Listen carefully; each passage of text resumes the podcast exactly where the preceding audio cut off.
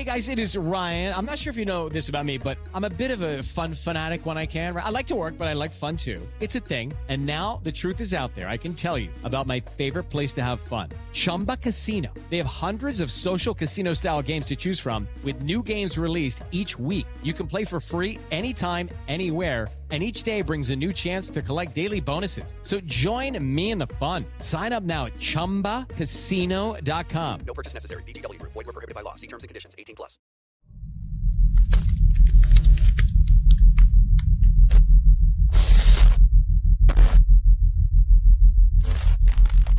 All right, we back. That was terrible. I barely ever do that, but you know what it is. My expert opinion show, the greatest show in the World, world, world, world, world, world, world, world, world. Hit that like, hit that share, let everybody know you in here. Don't cost you no paper unless you's a mother. Hater, hater, hater, hater, hater, hater, hater, hater. He's gonna skip over the beatboxing. Yeah, nah. All right, everybody acting special. Shout out to my man Champ. How you doing, Michael? Blessed as hell, King. Everything on the incline. What's up with you? Everything is good, man. Shout out to um, Source Worker, Conway the Machine for gracing the cover, the cover of YKTV magazine. For all the individuals that's holding people down who are incarcerated, make sure you go on yktvmagazine.com to get a copy for your incarcerated loved ones. It's the entertainment they need at this time and information. Okay. Shout out to Shaw Summers. I see you out there My doing God. your numbers, killing it on it, killing those freestyles. Keep it pushing. We see you, Shaw Summers. Shout out to Chastity, uh, keeping the machine rolling behind the scenes. Y'all don't know, but we know because we really should know. Shout out to the gang. Salute, Of course, salute everybody who's rolling. Salute. Gat Murder, What's up, man? my Aries brother. My Aries brother, what's good? Bless man, how you holding? I'm good, man. Brooklyn Way episodes, go check them out. Tap in the hottest web series in the world, world, world. world. That's a big fat. Go tap in, man. Subscribe to the Brooklyn Way TV right now. Sean Bigga, man of God. Welcome back, Bigga. Yeah, round of Miss you, brother. Miss you, brother. What's going on, everyone? Much love. You know my message. I'm glad to be here. Every time I'm able to speak to you, give a message to the children and the people, I'm honored. And just to let y'all know, Mav Hoffa, you know, he got something going on right now, but he will be back. We here to serve y'all as y'all need it. Yeah, we we couldn't let this go by. This this is an interview that had to happen. Shout out to my man Raj for pulling it through. One time for the king. And now, Salute. ladies and gentlemen, ladies and gentlemen, we talk a lot of talk a lot of hip hop stuff up here. Word classic is overused and thrown around. We talk about legends, it's overused and thrown around. But what happens if we came across somebody who actually fit the criteria for all of the above? Mm. Right? Mm-hmm. Bold statement. Bold statement, especially today in such an oversaturated market. But bold statement. What if we ran across a rapper who actually has something to say? What if we ran across a rapper who actually showed you what the difference between a rapper and an MC was? And he was able to do both at the same time. Mm. Thankfully, I know a guy, and he's here. Shout out to Killer Mike. Killer Mike. Killer Mike in the building. Man, honor to be here, pleasure, man. Yeah, thank you. Love and respect to Mav for bringing me out, you know, Mm-hmm. wishing him the best on everything. Who knew bumping into you at a strip club all those many months ago Ah. would have you in here right now? Yeah, I figured I'd be back. I knew what I had coming, so you know, I, and I'm a fan of the show. So That's what's up. I've up. met you in my neighborhood, though. If people hear strip club, they think like, I, we was just in my neighborhood. The club's been in my neighborhood since That's the it. '80s. I grew up like maybe eight streets behind it. I just bought my daughter a house in that neighborhood. So Nice. See, I think Mike, I don't know if people, I don't know if people get the level of duality you run around with. Yeah. Like one minute you speaking at Congress, next Yeah. minute you with Blue Flame, next Yeah. minute you opening up businesses, Yeah. the next minute you blowing blowing Yeah, smoke yeah, with the yeah, yeah, homies, the next minute you mentioning something righteous on the album and building an altar to your mother and your grandmother. But then after that, you know, you letting people know that you believe in the Second Amendment. Like there's so many different facets that a lot of people would think this ain't right. You can, you can't you can't be all these different things. See, this this is me. hypocritical. Yeah, I can be me. Mm. That's what I can be. You know, I can't. You know, I don't know what other people judge as hypocrisy is on them. That neighborhood that you grew up in, on that street, is the Blue Flame Lounge. that was started by a family whose father, you know, was reported to be a gentleman of the underworld. My father was a young rookie police officer and locked that man up mm. for being drunk. That man, my father said that man was the most gentlemanly man he had ever met. Mm. Just sat there, told him, young man, get me to my cell. Took off his diamond ring, sat there, crossed his legs, and waited for his attorney to pick him up. And they had to return the 30 grand they found on him. So, mm. you know, that club is right down the street from St. Paul's Catholic Church, where all hmm. the smart girls went. And right down the street from my elementary school, which was one of the best. And that family gave as much to the Civil Rights Foundation as any legitimate family. So, you know, hmm. for me, in the neighborhood I grew up in, the preachers lived there, the teachers lived there, the sinners lived there, the bootleg man lived there, the numbers man lived there. And all these people had a firm influence on me. You know, hmm. I was Betty's boy, I was niece's son, you know what I mean? So for me, I absorbed all the good I could out of everybody. Everybody from the people who did carpentry and electrician work. My grandma sent me out with them. They all came back, said the same thing. They said, he's a hell of a talker. He could be a great salesman, he ain't much for work, Betty. So he got something to do with his mind. You know, I had been trying to sneak in the blue flame since I was 15. You know, by the time I got in there, you know, me and Sleepy, we, you know, just kept coming. And before you know it, we, like our uncles before us, we, you know, we became stable. So for me, I don't see hypocrisy and duality. Black people have been who we are. Harriet Tubman had to talk just as fluently to the people in the fields as she talked to people on Congress. Frederick Douglass had to have the ability to talk to the people picking cotton, just like he had to talk to diplomats in Ireland when he was trying to explain why this country. So for me, I embrace being a, a black person that fits the totality of the spectrum. I'm as mm. comfortable talking to the junkie in front of the store as I am sitting in front of any leader in government and talking, because I'm just a human being. Do you That's feel, it.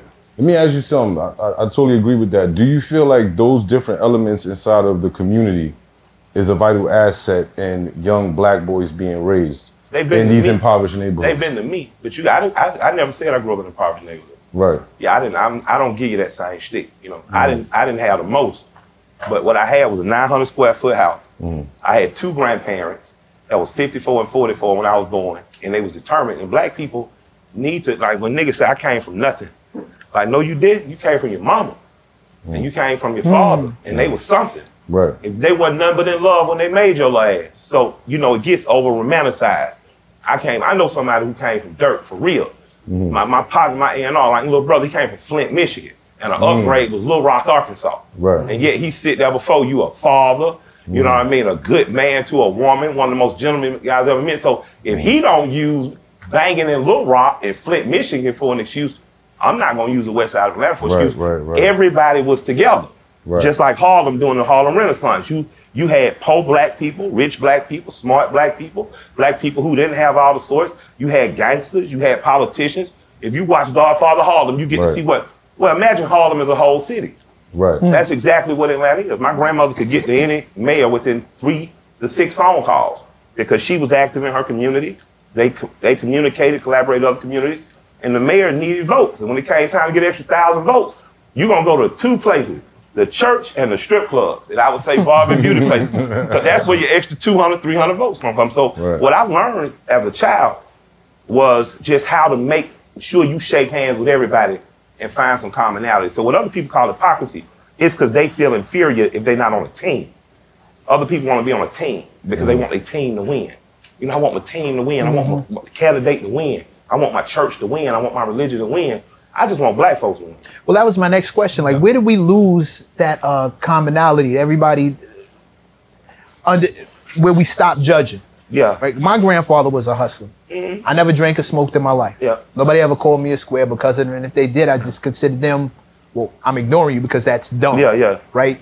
I, I've never understood why we feel the need as people to judge each other for the different roles I mean, and well, different paths learn. we You take. learn. You, you act like your masters act. Say it again. You act like your masters act. Mm. Yeah, it's, it's it's not intrinsically in black folk to look down because everybody got a purpose. My grandmama went to church every Sunday, but the numbers man, she played the numbers on Monday, so she had to know the numbers man too. Mm-hmm. And the numbers man didn't want no niggas like us walking in there. He'd rather the church ladies be walking in the club. Mm-hmm. Because if she walking in there with a book full of numbers, the police ain't gonna stop her. we Right, come in with these big ass gold chains and shit, jumping out of the car. The police to know, hey, what you doing? let, me, let me see what you got. Well, I would take that. And then you leave, you that holding the goddamn stash, you owe the numbers man. Right. So everybody has that in our community. I think it's to me, we criticize ourselves publicly too much. It ain't nobody business what black people do right or wrong. ain't nobody business but ours. So you know, fuck mm. all that. I ain't, I ain't, I ain't judging black folks across the line. I ain't. ju- ju- oh, that's how you feel about me, fine. But I've matured to this. You know, that was the time when I was. I remember I had first discovered on, man, autobiography of Malcolm X, and you know, mm-hmm. man, messed to the black man, my most honored Elijah Muhammad. I came home to my granddad. My granddad born in 1922. And I'm not even thinking to myself, he is the same age as some of these organizations. I'm talking to him. I'm rallying. Lucky Casino asking people what's the weirdest place you've gotten lucky? Lucky? In line at the deli, I guess? Aha, in my dentist's office. More than once, actually. Do I have to say? Yes, you do. In the car before my kids' PTA meeting. Really? Yes. Excuse me, what's the weirdest place you've gotten lucky? I never win and tell. Well, there you have it. You can get lucky anywhere playing at LuckyLandSlots.com. Play for free right now. Are you feeling lucky? No purchase necessary. Void where prohibited by law. 18 plus. Terms and conditions apply. See website for details.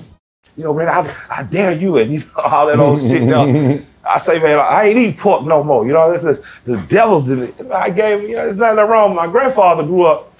He could. I give you some context. My grandmother, they had a farm, and she was. They was. My granddad looked at them like he considered them wealthy because they got potato sack draws and fruit for Christmas. My granddad said, it wasn't no Christmas for me at all. He had two little sisters and a mom. He worked in a sawmill at eight years old. So for him, if a hog could get killed, a hog could get ate, like he said, because the, the alternative was starvation. So I remember giving him this whole thing. He told me, he said, man, if it wasn't for the hog, you wouldn't have had no um, Elijah Muhammad. I said, what? He said, yeah, man, the boy from Georgia. And when I thought about it, I said, well, goddamn, I ain't never seen nobody from Georgia not eat a hog. You know, not saying, not trying to validate the pig the most honorable, but just to say, my grandfather was telling me it comes in phases. Right now, it's new to you. It's a phase to you. He never discouraged me from learning from the most honorable Elijah Muhammad's readings, never most noble Drew Ali, Marcus Garvey. He never deterred me, but he always made sure I was grounded in hmm. understanding that you a black Southern man. And there's some things that are going to be nuanced that are not going to be ununder- that's not going to be understood by the greater world, but it don't take nothing from you. You know what I'm saying? So hmm. I, I got that. Him having a third grade education and being as wise as he was, marrying a woman who was college educated, who was a nurse, who was as smart as she was, what it gave me is some context in terms of you need a little bit of everything. You know? So I, I, don't really accept being judged, and I try not to judge people because I, I've needed every type of black person it is. You know, you know, black people say, "Oh man, you you folks get to work for government, they don't work for nobody." Shit, when I go into the city of Atlanta and I need to get a permit, I'm looking across the table at a bunch of black women, man. I ain't. Hey, they mm-hmm. know what they're doing. I go in there, "Yum, hey, I really don't know what I'm doing. I, I, I need some help on this. You know what I mean? Because because that that's who's gonna walk you through the process to know what you're doing. So when you do say, "Well, I want to save time," I'm gonna go hire the white boy. I'm gonna hire my lawyer. The lawyer ain't gonna fuck you on no time. I know how much time it take hmm. because Miss Crawford already walked me through the process myself. He ain't gonna tell me it took take eight hours and it took me two down there by hmm. myself. So Atlanta just taught me, man, don't be so quick to judge. The the people like my man Herman Cain, who's a Republican. A lot of people celebrated when he died. But man, came up right on the west side. I think he was originally born in Memphis, but came up on the west side. His father drove for the president of Coca-Cola. He went to Morehouse. Of course, he was going to be a little more conservative. He was a poor boy at Morehouse. He didn't want to get kicked out. But when I tell you, he did everything he could in that community to try to help out. You look at Vernon Jordan. Vernon Jordan, high Democrat brother, died, but was influential to the Cleansing more. A lot of people didn't like him that would say more conservative. But man, what he was able to bring to the Democratic power in Atlanta and what that brought economically mattered. So for me, I've needed all type of black folks in my life. So I try not to be too judgmental. Where do you draw? Where do you draw the line? Where where do you see that the phrase "all skin ain't kin"? Well, all, all skin ain't kin. Different people have different agendas. Depending on what that, that's fine. And, and it ain't always time to mix and mingle. But our business is our business, and our kind is still our kind. That's all. You have to, you know, I know, I know some preachers, boy, if Farrakhan in the room, they won't come in there. You know, I know some Muslims, if some pork been cooked in the room, they ain't gonna go in there. But you're gonna need people who are who are diplomats of sorts from each of those communities to be able to commune together. Like when you mm-hmm. talk about, you know, Nation Islam, what Brother Don, what brothers like Brother Tony Muhammad have been able to do in terms of reaching into the hip hop world and making sure even the newer, newer guys hear the minister and the minister can minister to them. When I walk in a room with TD Jake and he says, Charlemagne has told me about you and these are some things I think stuff, all that matters, man, because all of us are of different tribes of some sort because we've chosen different tribes and born into families, but we got a common enemy. You know, we got people Mm-hmm. who want to use you. We got people who want to abuse you. They don't care what God you call God. They don't care what you eat. They don't care who you voted for. You are easy to use. And if you let yourself be used without counsel with your brothers and others to see what's going on, you know, you will be used. So when people say all skin folk ain't kin folk, it's usually you don't fit my agenda. And I'm just like, okay, you don't fit my agenda at this time. But you know, even a house nigga got a role. Because somebody got to tell the niggas Harriet coming. Mm. And somebody got to make sure the master sleep. Right. Right. Right. Hopefully that's what he's doing though. Yeah, I, I mean, well, a lot of niggas got away. True. True. Yeah, see, we tend to forget about that part. Yeah, a lot of niggas got away. Mm-hmm. You know, 40 million, 40, 40, I was, it was, it was something like 40 billion dollars or something came through Atlanta. my grandmother, grandfather used to argue over Andy Young. He's a friend and mentor to me, but my grandfather, Maynard, was his mayor because Maynard said it's a 30% rule. If you don't do 30% of your business with, with black people or 30% of your business with minorities, you don't get no city contract. So he, he, he really strengthened the black middle class and grew it even. Andy um, was viewed as more liberal and, and more, more akin to dealing with white folks and stuff. And my grandfather, grandmother had these huge, wonderful arguments over him, right? But Andy, out of that 40 billion that came, 11 billion made it directly to the black community. So you got to start to say to yourself, well, shit, man, I couldn't get a dollar. I couldn't get a dollar off every dollar. I couldn't get 50 cents off every dollar if I got a quarter. Give me a quarter off every dollar. Give me a quarter. For niggas who been in the street, Right, right. you hustle, nigga. Nigga had a thousand dollar ball. Nigga gave you two hundred fifty dollars. He kept seven fifty for himself. the fuck you mean? You know what I mean? I remember being thirteen, going to niggas say, "Hey man, you paying us? You paying us a dollar seventy off a bone? You paying us one hundred seventy dollars? You paying the older niggas? You paying them 240, 250. Why don't you let me and my partner get the 240, 250? We ain't gonna tell nobody, but let us get our extra seven, eight dollars. Nigga told us, fuck us. I said, I said, okay. I say, man, just all right. I say, man, just give us two bombs then. You know, just we'll, we'll bring your money right back. Shit. Next time the nigga see me, I was on TV. I was a rapper. Ass. You know, you gonna try to use me because I'm a little boy. That- yeah. Politics ain't much different. You know what I mean? Mm-hmm. What you got for me? That's all I said. What you got? Because this is what I seen work. Right. You know, it's like when people say oh, gentrification, gentrification. Well, the neighborhood I grew up in, the Collier Heights, is a neighborhood that was bought at a 30% markup by black people. See, these black people, you got Southwest Atlanta. When you first heard Outkast, Goodie Mob, they rapping about Southwest Atlanta and rapping about College Park, East Point. Those areas that were that were predominantly white and black people moved in. It was a little, but the, where we moved in terms of 1946, my neighborhood started, it was poor crackers. I heard of dynamite bombings on houses and shit when blacks started moving there. So finally, blacks said, you know what? We're gonna get all y'all motherfuckers a 30% markup and just leave. Mm. And they bought the whole neighborhood. And then they bought the neighborhood. It's called, you can look it up, it's articles on it called Collier Heights. People put clubs in their basement. Because they weren't finna go into town trying to party at no white folks club. Mm-hmm. We're not gonna give you our money. So they meant it on every level. My grandfather meant it. Because he wouldn't go to no grocery stores. We went to butcher shops. So he caught fish out the lake, my grandma's garden. The people who was rich meant it because they wasn't taking their money to the hotels, renting out no ballrooms. They had their whole houses set up like clubs and mm-hmm. hotels. So I grew up in a very black power environment that was not the theatrics of black power per se, right? But what it was is a everyday foot in front of the other strength, will, and determination to keep as many things black as you could in front of you. So that's just the way I learned, you know. Have the theatrics overtaken the one foot in front of the other? You need the theatrics. You need you need theater because that's what attracts people to things. You know, man, one thing I loved about the Muslims when I was a little boy, man, they looked good. Hmm. They look sharp. Now, I know I seen this nigga go to jail three years ago. You know what I'm saying? I know this nigga went to jail. The nigga was in a nigga suit, and this nigga had doodle stains in the draw, right? This, this, this nigga that came out of jail, man, this nigga last name X now. This nigga standing six foot tall. He got this bow tie on. This nigga, nigga smelled good too. so you need to present yourself in a way. You know, it took me and my stylist, we had to figure out, nigga, what jacket we wearing. You want to look good. You know Yeah, what I'm saying? So the theatrics matter, but after the theatrics, what do we really have? That's all.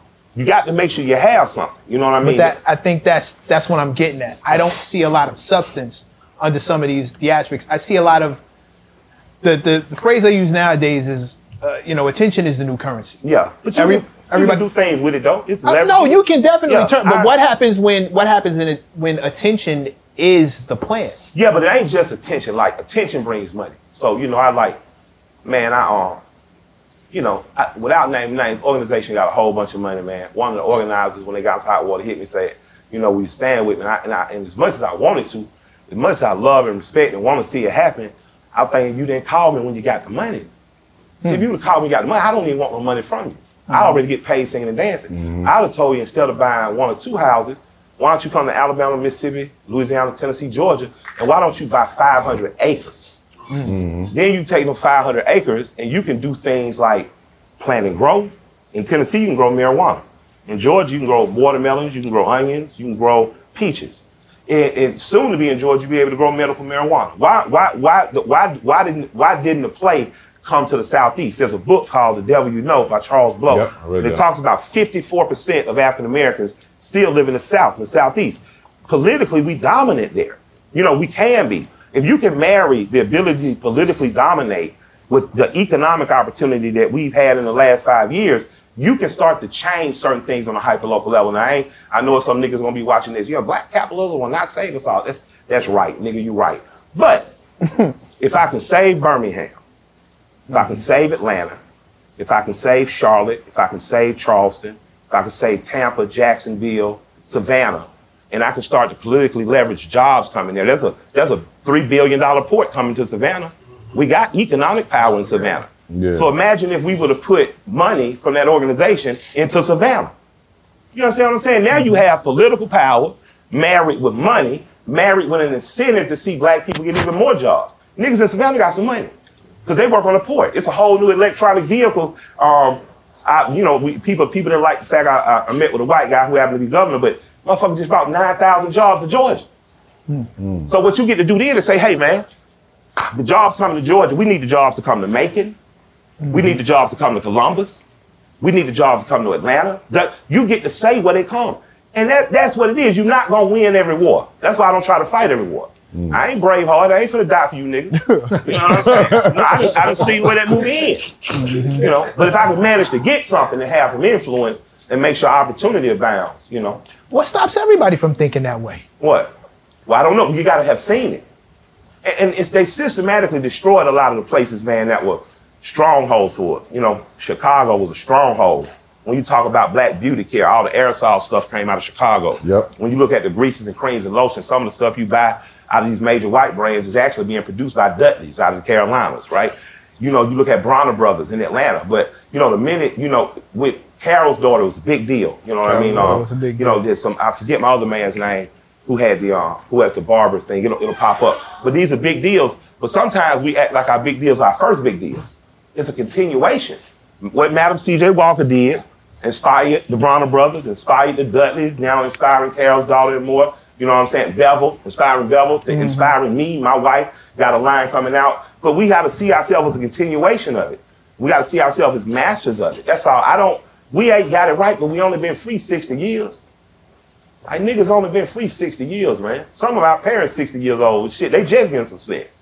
Mm. So as a whole, we supposed to we supposed to have every all our shit together in 60 years. We ain't, we ain't gonna have it together. So I just try to show each other some grace, man. You know, What you what you feel about the whole black reparations thing? Well, I, I think we deserve reparations. Like, but do I think we gonna get them? Shit, man. I want a nigga who stole my car to bring my car back. you know I mean? But that nigga might not never bring my car back. But I got the, just a cup of water. Just the water. Just the water. Yeah, yeah. I want I want my car back. But that car might not never come back. So I got the repairs on the car not coming back. So when they call and say we got the car back, I can afford to fix it, you know? I'm leery about what we do with reparations if we got them, though. It depends on the guidelines. I mean, if it's if if it's us preparing the guidelines for it, and it's in a way where you know you can't do too much with a whole you know lump sum. There's certain guidelines that that state that limit you from doing certain things and just burning through cash. Mhm. I think it could work, especially as far as business goes. Like we in the e-commerce and, and just regular brick and mortar fields, Mhm. I think we can fucking propel if we have reparations. I'm, I'm And leery. I w- and here's my thing. I want to know from you, you you being in the political field at times, what would that plan look like? I, I don't And- know. I think I in think your you opinion, some- in your I think opinion. you get real economists in the room. Right. You know, I think that's what you do. Like a lot of us got opinions on what we do based on our successes or failures. But what, as black people, it's time to start now. When, when shit coming out the toilet, you don't call your lawyer, you call the plumber. Mm-hmm. You understand what I'm saying? like so, so who who are the economists? Like you know, the- he was a conservative. People didn't like him, but he was a, a fine economist. Walt T. Williams, God bless the dead, he's gone. You know what I'm saying? Uh, but but you know, I'd go back and look at old YouTube on Black folk. What would what would- what would some conservative people say about money and what you do? What do rich people already do? Right. You know what I'm saying? What what are the the two thousand billionaires who exist? What are they doing? What is Warren Buffett doing? You know Right. how, how they parlaying it, and how do you parlay money for a nation of people? You know what I'm saying? Mm-hmm. Like when you first get money, of course you gonna burn through. You ain't never had none. So how do you safeguard that? Do you man? Whoever wrote Allen Iverson's contract was a genius because they held fifty million to what he was fifty. They- but, but I'm telling you, but hold some shit till your dick don't work. You fuck around, save some money. you, know, you, know, you know what I'm saying? Like hold it till you get that age where, hey, baby, it might not be the night tonight. You know, fuck around and save some bread. So you know, the, the question becomes, how would we help? Who was who would the who would the panel be that we put together that knows money? Mm. And- that we and- trust. Yeah, well, I mean, you at some point you you trust the bank enough to leave your money there. You don't know where it's at. Uh, I think I think people trust the bank because they don't think they have any alternatives. Well, they, but they do. But but what I'm saying is you're gonna have to trust somebody someday. Facts. So you vet the people out. I, I'm an interesting. I'm gonna tell you the most interesting theory I heard on reparations. One I really liked a lot. Um, Rob Smith is a billionaire. Just went to see him speak. Yeah, billionaire, right? Um, and he proposed a two percent tax. Essentially, you put a two percent tax on corporations. That two percent would probably, you know, he's saying even pay more and pay perpetuity better than reparations. With that, I talked to Miss Cathy Hughes, who of course started the Hot, Hot 97 TV One, that things like that. Um, Cathy Hughes talked about if it's 40 million black people in this country, let's let's exclude three out of every four and say we got 10 million strong that have a stable economy, right? If I was a part of say 10 million, I would say I would give $10 a month. 10 million people, $10 a month, that's $100 million a month. What would we do first? We could do this before we get any reparations. 10 million black people could just say, I'm signing up to this newsletter the same way you pay your iPhone storage bill every month, the Mhm. same way you pay for whatever things you watch on TV. Who would be willing to dedicate $10?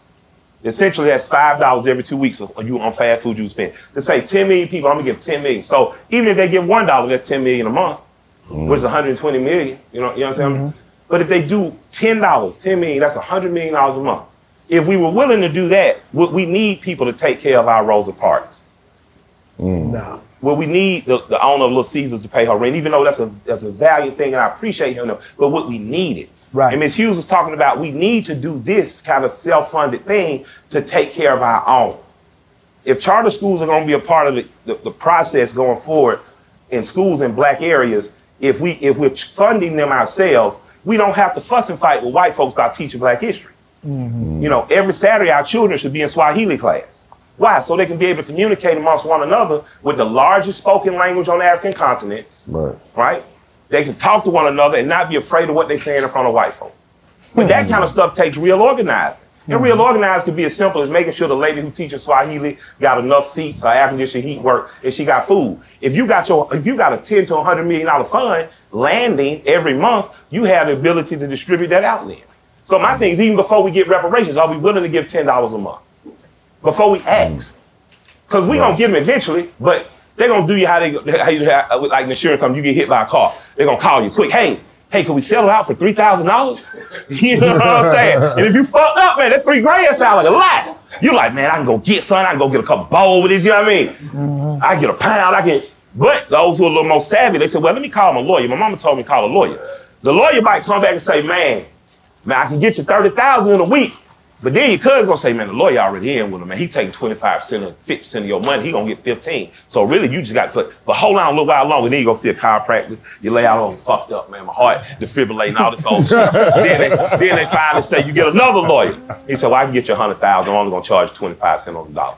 You got Right. $75,000. But by the time you done did that, you done had some time to think about it. How you would have fucked up. You done actually made three grand work every day. And then with that 75, you said, well, let me go and put some down on the house. Let me go on, let me go on, right. let me go on and grab a car. Let me go and make sure my, my wife and kids do it. You don't have a better sense of So for me, whenever the reparations coming, they coming, but who knows when they coming. But until then, can 10 million of us, can 1 million of us give $10 a, a month and say, this is what we gonna do? It's the trust factor. It's not a bad. It's a great it ain't, it ain't idea. the other person you don't trust, you don't trust yourself. no, you don't trust where the money's going. But you don't trust yourself with money. You don't trust where the money's going. Yeah, That- that's you don't still trust the- yourself. That's still the same But thing. it's ten dollars. Funky little ten dollars, man. I, I I'm not no, I'm not think anti, but we also have a big thing about I'm making telling some. black folk, get over that shit. You fuck up ten dollars every week. We have we, it's not it's You got subscriptions and shit like that. Man, yeah, $10 fuck you. Fuck up ten dollars. it's not the 10 bucks. That's why I said ten bucks. Ten bucks from a million folk. A million. Like, don't even go to ten million. Just get one million black folk. Just say I'm gonna give ten bucks a month. I'm sorry, man. You can't even tell me that money matter enough for you to give a fuck. Call it a tithe, so God can't send you to hell for it. give it to him. Y'all call this shit a tithe. I'm giving this in the name of Jesus. Do that. And that way, that way you work two plays. You get up to help God, I'm fucked up. But I gave him a tithe. I, to the goddamn greater nigga Negro College Fund. greater Greater Negro Negro. College. Well, yeah, I just know I can't keep doing them. Okay. Yeah, some stuff you just it ain't even it, it's not. You I don't know. I don't know why I did that, but I know I can't do it again. Mm-hmm. Yeah, I know I can't do it again. So just leave it alone if you just can't. leave it alone. I if just you gotta can't let it pick go. it apart. Man, first time I had morphine in the hospital, man, I understood why heroin addicts are who they are. Hell yeah, I had First that during time, the surgery. I've oh never my God. felt that anything. You feel like you floated off the bed, right? You know what I mean? The shit, morphine felt better than pussy and head at the same time. And I'm not playing. You know what I mean? That, That- that's when that's I a had fact. I developed empathy for addicts at that moment. That shit- and that's and that that, shit and that's when I said, yeah, I won't be doing that shit no more. I done went through two yeah. shoulder surgeries. Took the Oxycontin, I think the first day, the next day I was toughing it out. The first day was so excru- excruciating, it just made it normal. But the minute it felt, oh no, it's too good. So some stuff you just gotta know, man, it's it's too much for me. It's too powerful for me. I can't I can't do that. It's Bigga, something yeah. that I was thinking about, and it's funny we talking about this. stuff. Raj. It's kind of Grab a napkin. No, keep going. Keep going. it's kind of been on my mind like the last you know week or so this topic has been on my mind i used to think about it when i was a child but it's it came back recurrent how much money would you say from your community that you come from that it would take to make some type of change in that community Well, again, I'm not from a community that's desperate or distraught. The community I'm coming from was so mixed. We had everything in that community, from little 900 square foot houses with people who worked every day, who went. Some people, you know, I would assume were HUD or assistants to the black millionaires of Atlanta live there.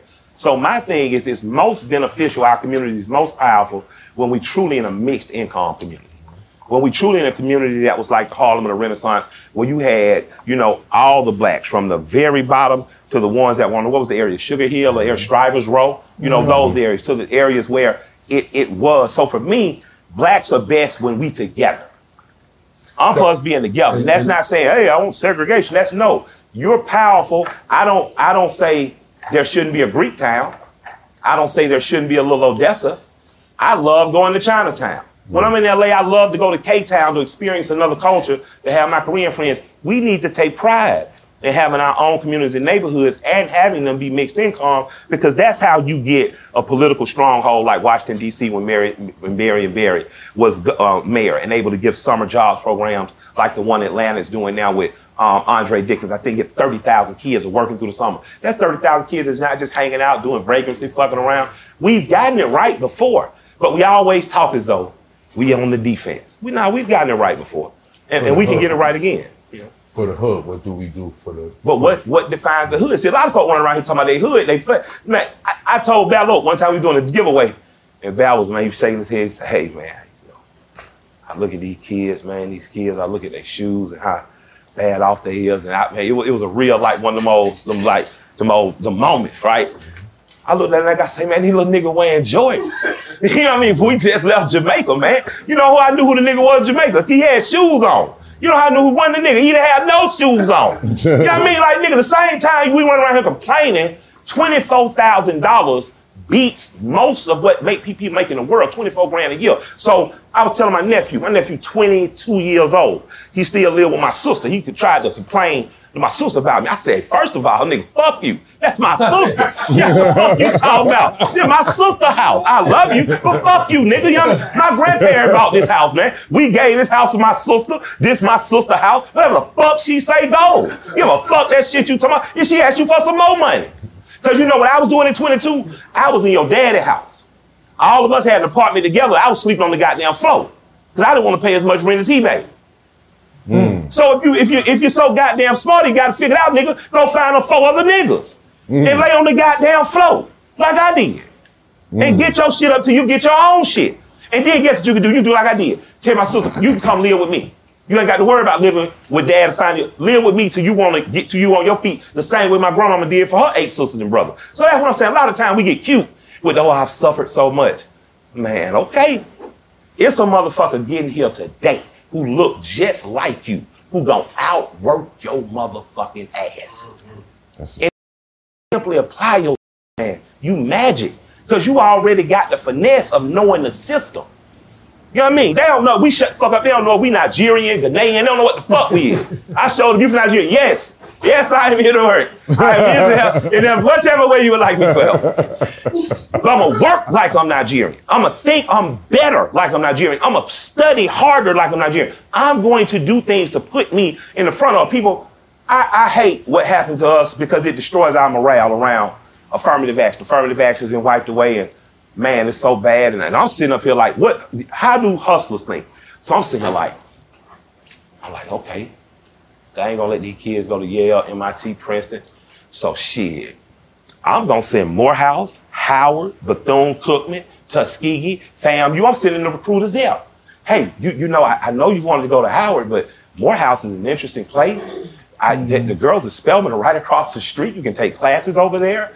By the way, I heard your brother's playing one year basketball. Tell him he should probably come play because he, he did he wanted to go straight to the league anyway. Instead of going to play at Greece, how do you like to play at Clark? Hmm. You understand what I'm saying? Hmm. I if I'm black people, I'm gonna start trying to work an angle. If you know basketball players gonna spend one year out of high school, why are you gonna let them boys go to Australia and go to Spain and go to Greece? Nigga, take your ass to Tuskegee, nigga. Have a lit ass motherfucking homecoming. Find a black wife with a big old booty. Have you some old black tall ass kids that can come back and play. You understand what I'm saying? But we gonna have to start realizing there's opportunity in everything, and we just gotta find it. We- we- Everybody don't think like that. well, well, God bless. So, so Everybody ain't gonna make it, man. Somebody gonna be standing in front of stoves trying to sell cigarette, trying, try, I mean, trying to ask for cigarette. Mhm. That's just what it is. Like, I want all of us to make it, but what's everybody's make it? That's You know, true. It is yeah, What is subjective. it? My It is grandparents, my I remember my, my, my wife saying, she say, nigga, y'all was rich. I'm like, rich? I'm like, nigga, you had Jordans at high school. I, only Jordans I had, I stole out of nigga locker. And she she said, y'all had two RVs in your lifetime. Y'all took vacations. And then I realized the richness of our life because my grandparents were older when they when they had me and my sisters. It was truly a rich life. We didn't get the spoilage of material things, but we had experiences. And what I'm trying to tell people here is even, and I'm not talking about abject poverty, but I'm talking about typical worker class people in this country.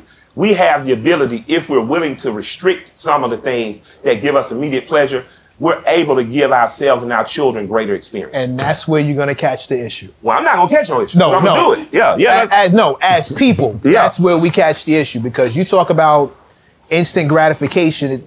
When attention is the new currency, instant gratification is the drug. I think black I think black people got it, man. I think we I gotta give us credit for trying. We we learning, and understand it, but we can't keep beating ourselves up. We can't keep saying we don't when we do.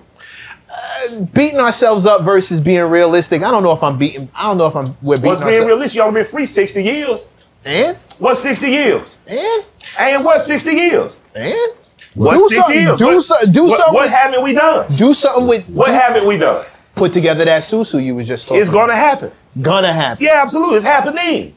Why hasn't it happened already? It's happening with the Nation of Islam. When the last time you bought a final call? Oh yeah, true. Yeah, my nigga. You Oh, see what I'm saying? We oh, always want to start. I mean, this is what I'm not doing. Yeah, everybody go buy a final call tomorrow. Everybody who watch this. The Muslims shouldn't have no papers in their hand tomorrow. Because you know what the Muslims gonna do with the money? True. They're gonna create other Muslims. True. You know what the Muslims gonna do? They're gonna keep your neighborhood safe. They're gonna show your little girl ain't no ain't nothing wrong with wearing a long dress. Mm-hmm. They're gonna teach your children they're the original people on earth. So you know what that little two dollars is gonna do. So go and spend that little two dollars. True. True. That's it. True. Find an organization that's doing the work and support the organization. So it's a it's, it's more so of a mindset in your opinion. That's all it is. That's all And it's it ever just been. needs to shift. That's it. Just a little all it bit. is. It just just do a little bit more, man. You know, it it, it it took it took us coming off the fields to say, okay, I'm not a slave no more, but I sharecrop. And this is my family. My great grandparents born to people who were enslaved. They sharecropped. They bought their first farm in 1948. That farm is still in our family to this day. Now we're not farming it, but they grow trees on it. They cut us a little check every January. You might get five hundred dollars. Might go buy some trees with the little check you get or put in an investment account. But when I talk about, you know, people talk about leaving wealth and shit. Wealth is just being able to leave your children a house or some property. Something to bond your ass out of jail on. You know what I'm saying? Mhm. Right. Something to take a loan out against to start your first. But I don't think, I think that we think that we're going to be the Rockefellers in one generation. And we don't understand that the plan the Rockefellers or the Kennedys or the, or the Clintons have or the Bushes have had. Like Prescott Bush leads to George Bush Sr., leads to the other Bush boys. You know, Joe Kennedy leads to John Kennedy, leads to Bobby. Now you see the Kennedy still. You need to be thinking like that. When my great grandparents bought that farm in 1948, they didn't even know who I was going to be, but they had already thought about me. And I think we Mm. need to start thinking like that. You know, Instant gratification is a rough one to get past. I think we can get. Or, or we just junkies and just admit we're a junkie. I'm a J. I gotta get this shit off. I'm a. ge- I bet you, if you start saying that to yourself, you operate differently. I'm a geek monster. That's why I keep doing this shit, fucking up this bread, because I'm a junkie. Then you can't look at junkies bad. You got to look at yourself as one too. That's true. Speaking This of junkies, uh, no, that's that's not a fair. That's not fair. What? That's not fair. I was I was gonna talk. About, you know, we we we're in a time now where the junkie is actually not that bad of a guy. Yeah, that has like- that has that has never not been true. Look at disco. What they did, cocaine and dance. Even before that. Huh? You know what I'm saying? What they did, they, they did they did cocaine and dance their ass off. And then and then in, and then in the 80s, man, nigga, nigga talk about busting down, niggas talking about selling dope. Selling dope became an addiction. Yeah, but it wasn't using it. The user and the abuse, the The selling and the user yeah, was they two became different alcoholics. things. Say it again. They became alcoholics. All the niggas selling that powder with snow, man. All the niggas ain't got no nose today. A lot of them niggas got on dope. Look at the end of Snowfall. That's what I did like about the end. It showed you the greatest dope ain't even cocaine. The greatest dope is what you can go in that liquor store and buy. Alcoholism. Your ego, your insecurities, and that sugar and that alcohol. Mm. That, that dope your brain up every time. You still the man. That's why drunks act like that. Yeah, but you can open up a liquor store. You can't open up a coke store. Yes, so you can. No, you can't open. gonna be legal. You can't open up no it's gonna be legal in your lifetime. Yeah, you can't open up. I no bet you it's gonna be legal in your lifetime. I'm talking about right now. You gonna be You able can't to open bust up. down. Weed legal. Now. I never thought I seen niggas. I seen 14 niggas smoking on the corner today. I knew that was When I, coming. I didn't. I, couldn't have predicted that. How could you not know that that was coming? Man, please. These white folks love locking y'all up. Yeah, but they also love weed. It was so easy to lock y'all up weed. They wasn't searching. They had no roadblocks in the white neighborhood. We went no roadblocks on Long Island. Roadblocks in Brooklyn. Yeah. Harlem. Yeah, so mm. my thing is all things possible, but stop being so hard on yourself and hard on each other. Give yourself some grace, man. You know, you ain't no different. Like we say, you know, we talking about these kids on these pills. Shit, what we was doing with 40s. Yeah, here now everybody drinking, everybody got a little cup, everybody like alcohol. You know what that shit doing to you. Yeah, ain't stopping for drinking. all y'all niggas in here drinking. Yeah, He's talking to y'all. yeah, Yeah, all right, whatever. Hey, I'm nigga. tell you, niggas who don't do talking drugs, to hold y'all, on, I, I bet y'all know his addiction. You like girls, don't you? Who don't like Nigga girls? done bought some pussy. Best believe. This nigga done- this nigga done purchased some pussy in the last 60 days. You know what I'm saying? It don't, it don't, it don't, don't, it don't, nobody escaped the well, man. Everybody got something. And you have to discipline yourself around it. It's not girls. Shit. It's not girls. It ain't I- girl. I Where's them boys? I What love you it. No, no, Oh, my no, bad. hold on. I'm- We being progressive. We being progressive. I thought we being progressive. Jesus H. My bad. Christ. We being progressive. Progressive. Jesus H. Christ. I My vice, my nigga, man. vice isn't girls. Okay. If you're talking about vices, What's my your vice? What's your vice? girls. Uh, Don't tell me no workout, no lying shit either. Give me a real no, vice. no, no, it ain't. I wouldn't. I wouldn't call that. If if a vice is something, and it, my definition of a vice has always been something that you do to your detriment. Uh huh. What you Right? You should stop doing it. What you do? But it's to your detriment. Probably. Hip hop's not a vice. Fighting, fighting is probably my vice. So you fight I fight a like lot. Like Street fighter. You do boxing. No, no. I, I, I, I like I, I, I get injured You get and I don't stop. It's So that, that's de- prob- it's to his that's detriment. probably what I would Respect, call. respect, if, if it's something that you do to your detriment, Right. if I get all these injuries and still want to go back in there, I'd say that that counts as a vice. I got you. I got I've you. never tried to drink. I've never tried to smoke. Like none of that. I don't even take aspirin for a headache. Yeah. But So the dopamine of fighting is what gets you there. is that's if I I, if I if I got to call a vice, that's I probably respect. it. What's I yours, respect. Mike? Who mine? Yeah. Oh, I got two minutes to list. Yeah, I like I like it. I like it all. As you can tell, I like to eat. I lost some weight trying to like it all. You know, drugs feel real good, but I can't do that. Right, can't, right. You can't do it all. But you know, I like a lot. Which vi- which vice do you indulge in? What? I like I smoke. I smoke marijuana, not as much as I used to. Mm-hmm. But you know, I like. You know, you can't like. I say whiskey, weed, and women. Stay two of the three. You can't like them all. You know what I mean? So you know, for me, the blue flame, I go see girls, go hang out with the wife. Shit, we see some cool shit. Hang out with a bunch of girls, see some cool shit. I just smoke some marijuana. I try. I try to stay away from the whiskey. You know what I mean? But my real vice is probably, man, I love black folks so much. You know, To your detriment. to the, my detriment at times. Mm. You know, I love us, man. God knows I love us. I love our crazy self. I, I think I got that from you when I saw you agree with Candace Owens. Hmm? That was something I never saw. Hmm. Well, I mean, the thing million that she years. was talking about was agreeable, but there's lots of stuff I disagree with Candace on too. You know, No, like, facts, facts, Yeah, her, but, like- her observation of Juneteenth is, is crazy to me. You know what I'm saying? She Oh, calls it a ghetto, but then my thing is like, all right, Candace. But boy, I was taught any day they give a nigga off pay, you take. I wouldn't give a fuck. I wouldn't give a fuck. Call shit KKK Day. Uh, we're celebrating here today. Not like to say, first and foremost, it's good to have the day off with double pay. Like, we got to take advantage of every advantage, man. Well, I'm talking about Juneteenth got passed. I seen white folk on Juneteenth posters, Juneteenth Yeah, that in was fucking crazy. Charleston, South Carolina and shit. Like white folk give the program, they it's just like when they say, hey man, you five percent Indian, you get the claim. Next thing you know, white folk growing their part in the middle, growing their alcohol. Like Elijah Muhammad said, study the white man, man. But he's successful, man. Like, we gonna have to get off some of this just want to be right shit. Candace was right in that moment. You know, it's a lot of disagree with her on, but she ain't wrong about everything. Right. But see, that's what I learned growing up in the neighborhood I grew up in. Because Miss, o- Miss Ophelia thought a little different than my grandmother, but they were both starring on me. But some of the stuff she say to me, I say, okay, I, I can see what you're saying. But Miss Ophelia was Catholic, much more structured church. My grandmother, Pentecostal, much looser church. You know what I'm saying? So mm. you got a chance to, for me to see different kind of black folks that wanted the right things. I learned as many different paths to freedom. You know what I'm saying? Many different paths. And if I ain't on the same path, which I meet you when I get there. Mm. You know what I'm saying? I meet you when I get there. Just don't be to our detriment. No, no, I mean, but some things we gonna do is always out there. All of us do something. You know, everybody do. That's why I say you got to give each other some grace, man. Nah, but we're not supposed to let them do things to our Man, what do detriment. We're not supposed to be okay with it. What What do you mean we're not okay with it? Uh, just you- how many How many black Christians you know? tons. You don't think that's to our detriment? Huh? They, And I- you don't think? Yes. And, I, and I, you know, Yes. I just got back to the church, so don't let me piss them off. They kick me back out. But you don't think you don't think Christianity's our detriment? no, I, No. I think I It hasn't been our detriment. No, I think certain not. people who practice Why not? I think certain people who call themselves Christians are to our detriment. Really? Yeah. So over there, Africa now, seeing all motherfucking white Jesus go up, seeing preachers walk around it's and high heels and that correct shit, way. and, and, and then it's like they say, what they say, uh, what they say when the Catholics came, they came with candy and Bibles. When they left, we had the Bibles, the children had the candy, and they had all our land. Those ain't Christians. I, I don't think I think yeah, I hear, I, I hear all the nuance. I'm telling you, the Catholic Church is the richest church Those ain't on the face of the earth. Mm-hmm. They call themselves Christians, and we know they have an active campaign of fucking little Call boys. themselves I. I ain't seen a nigga burn down a church. I haven't seen a nigga say this is not Victoria Falls. We not gonna call it that. Fuck that old dead bitch.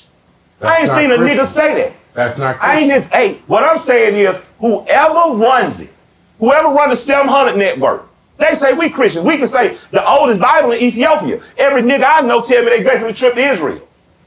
Every nigga I know in a major church. Oh man, we're going to Israel this summer, Mike. Would you like to come with us? That What the fuck are you Christian. talking about, nigga? The oldest book is in Ethiopia. Hmm. Why the fuck you don't want to go there? So that's what I'm saying. And I'm not judging Christianity. I'm just saying it's a lot of shit to your detriment before you start pointing at drugs or violence or the way your little girl dress. Where the fuck your money going to when you give it to the church? Do you do you do an audit on it? When you say those are Christians, when you're looking at an image of somebody who doesn't look like you and telling your child to worship you, that's not to your detriment? That is the place that you're going to. Okay. You're talking about congregations. Do you know what Christian mean, brother? No, no, no. Don't even take me down that path. I did all that when I was No, no, no, 15. no, no, no, no, no, no, no, no. I, I just don't do that. No, I'm did not that, preaching. but that's I'm not important. preaching. I'm That's saying, important. show If you- me, if you just show me a black person in this country that believes group. Oh, one at a Christ time, is a a black man and Christianity is a black religion and willing to in mass leave the uh, leave the unauthentic European Christian church.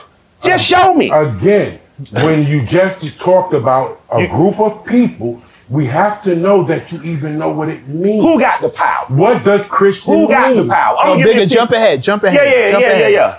Come, jump ahead. To be Christ-like Please. is what I would think. Christian means to be Christ-like. Oh, so we- I knew that live Okay, okay. Like Christ. Okay. So anything that he just described to you, world, are those that are not Christian. Mm-hmm. Christ already said, many will come before me. Okay. Many. Okay. And say, didn't I preach your name? Didn't I say that I knew you? And he lets them know I never knew you. Mm-hmm. Now, the black thing that you said, we already know where he comes from. No, we, already don't. Know. No, Yes, we don't. because No, we if don't. If you read the Bible, You know, and and you I know study the we Bible, don't know nothing. We I'm don't know shit. If you read I'm the not Bible, uncalm. Black people don't know If you know read that. the Bible, you already know. How many black people from read? How many? How many Christians read? Period. So, to answer that question of what you just said, those that read the Bible. So how many of those? If the you gave me 100 black people, how many gonna know? See, because at some point we got to get the stats.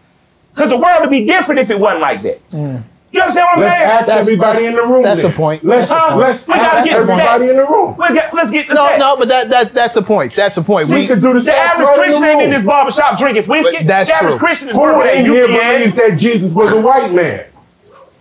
Let's do the stats right in the room. You can't Who the in here stats in believes this room. Jesus was a white man?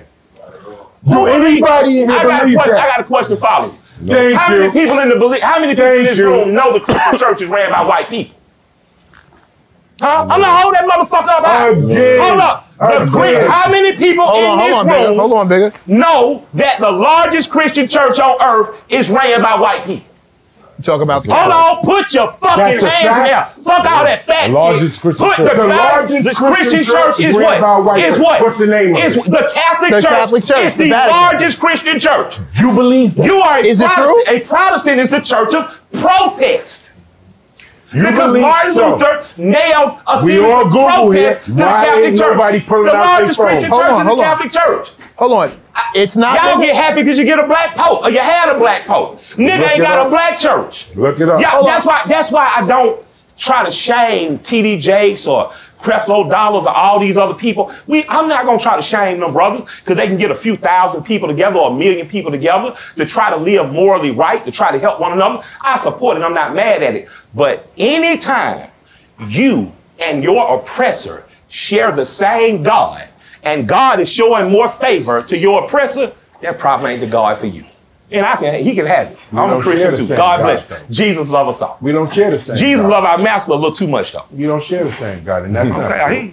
Jesus Well, they misrepresent your. God, and we ain't doing nothing to stop not it. true. They That's misrepresent your. God. The scripture, if anyone reads the scripture, you could easily. So where your see. 700 club You at, easily where your see. 700 club? I wanna go save black folk tomorrow. Where you back- now, for real now, of the church is not what you think it is. Bigga. I know that Jesus preached in the street, but Bigga, Bigga. The church is Your the black folks not going to the body of Christ. They going to a building every Sunday, building. Bigga, and they leaving not money there, and that money never makes it And to your community and your about. people. On, no on, matter on, what hold you on. say, Bigga, when they go to the Louvre and they look at the goddamn ceiling, they looking at a cracker.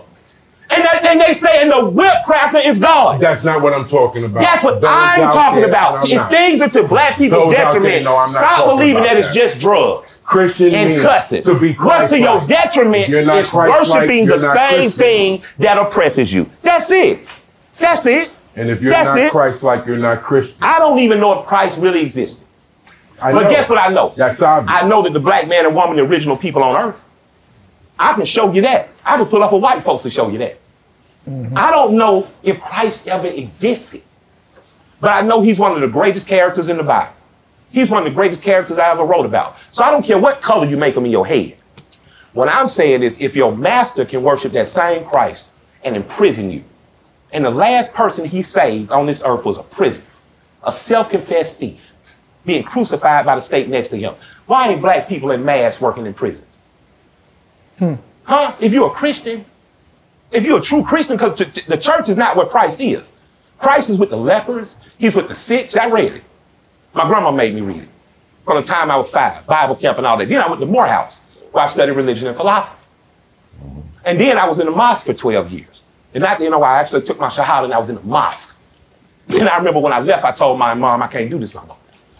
he said, why? I said, because it all leads you back to a white man in a dress. You I told have- your mom that? Huh? You told I told your- my mom that I had to go.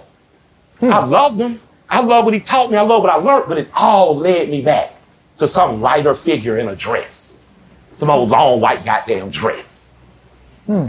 So somebody asked me what I said. What are you? I said, I'm whatever African was the day before the first Christian or Muslim stepped their foot in. That's what I am. Because there was a whole Muslim slave trade down the other coast of Africa we don't talk about. Hmm. We don't talk about how them folks got light skin and fat skin in North Sudan versus South Sudan. We don't talk about how Arab speakers came across. We proud to be Moors, but still, the religion was pushed on you and forced on you. Mm. Honorable John Henrik Clarke said, the African has no friends. Hmm. And at some point, we got to get past who's really a Christian or he's a Hebrew and who are the true Muslims and who are the Moors. And we just have to say, like Elijah Muhammad taught us, we are Earth's original people. That's the one thing I do know. Whatever put us here, put a dark black woman here first. And her DNA made everything in this room. The most powerful DNA in this room is right there. That's what God looks like. Chastity, stand up real quick. So people can. That's what God is. So, so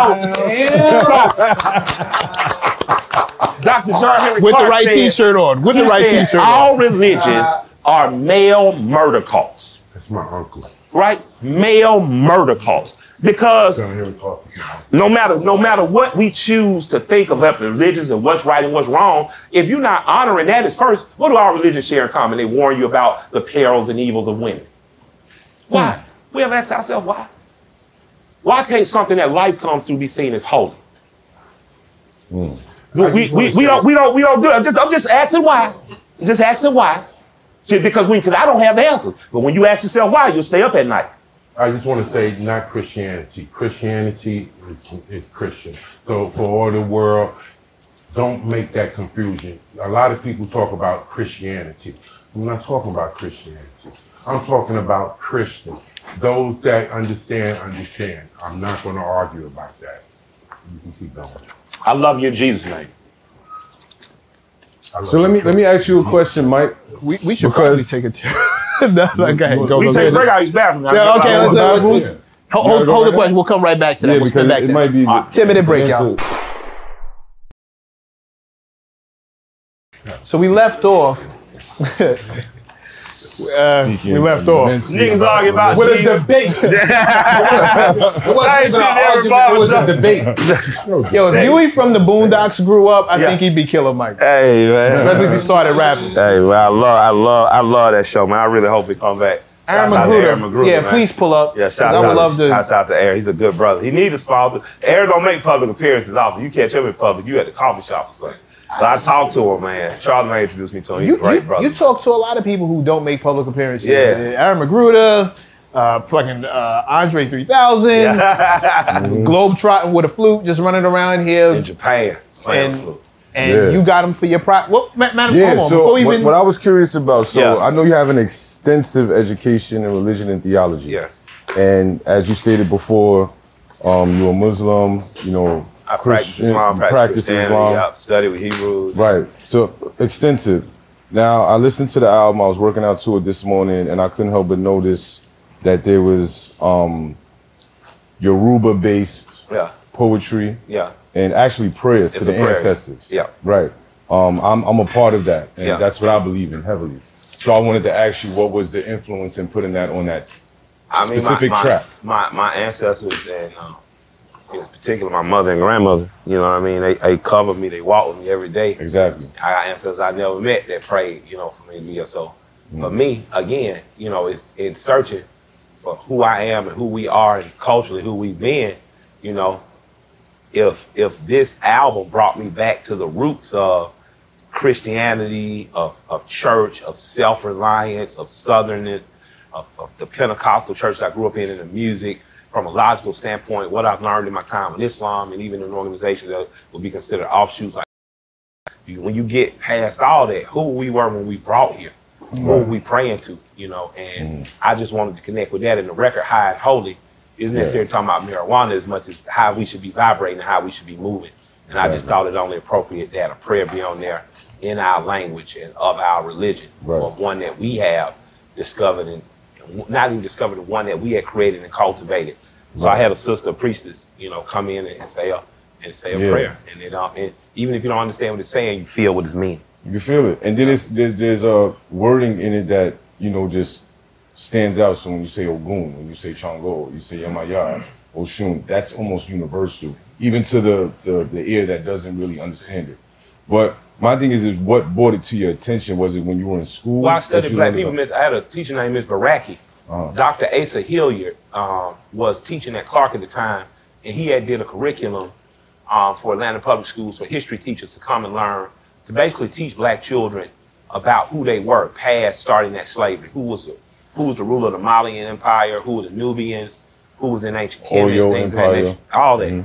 And she was one of the first people that introduced me to thinking outside of the religions that we were given, the big three, Right. you know, of course. Mhm. And um, you know, she just if you wake up a child's curiosity, they're gonna try to find it. You know what I mean? So, you know, whether it was Santeria, whether it was what they call voodoo, whether it was called Ifa, it just I started once you become aware of something, you start seeing it place, you start asking Exactly. questions. And people are people once they realize you're genuinely curious, they they they more than willing to share with you and help you understand better. Not even try to recruit you, just help you understand. So Mhm. I've been fortunate that I know people in that community. I know people in a lot of black religious community, but that community in particular is a very powerful one in terms Absolutely. of in terms of their their their reverence of ancestors, their support of one another and of their communities.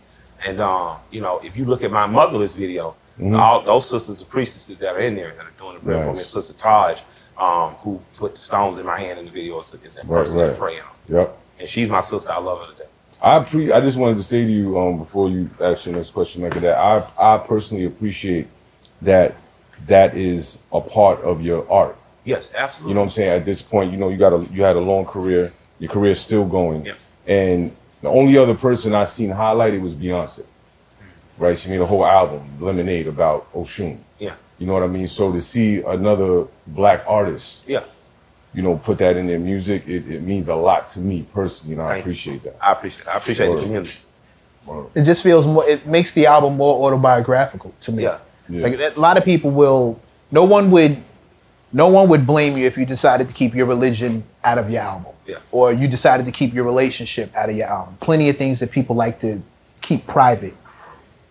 Man, when you do motherless child though, Yeah, they're motherless. Yeah, yeah. bro, like my father, I lost my I lost my father God in the in the in the same yeah, and I they hear me quote my pop so much they make fun of me for it. Yeah. But that record hit different off the strength of that. Yeah. You know what I mean? It, to get an understanding of our parents, a lot of us don't have that. Yeah. Yeah. Don't don't know who they were as children. I still go talk to my uncles and and his cousins, and I hear about the stories of my pop when he was my age and Yeah. younger.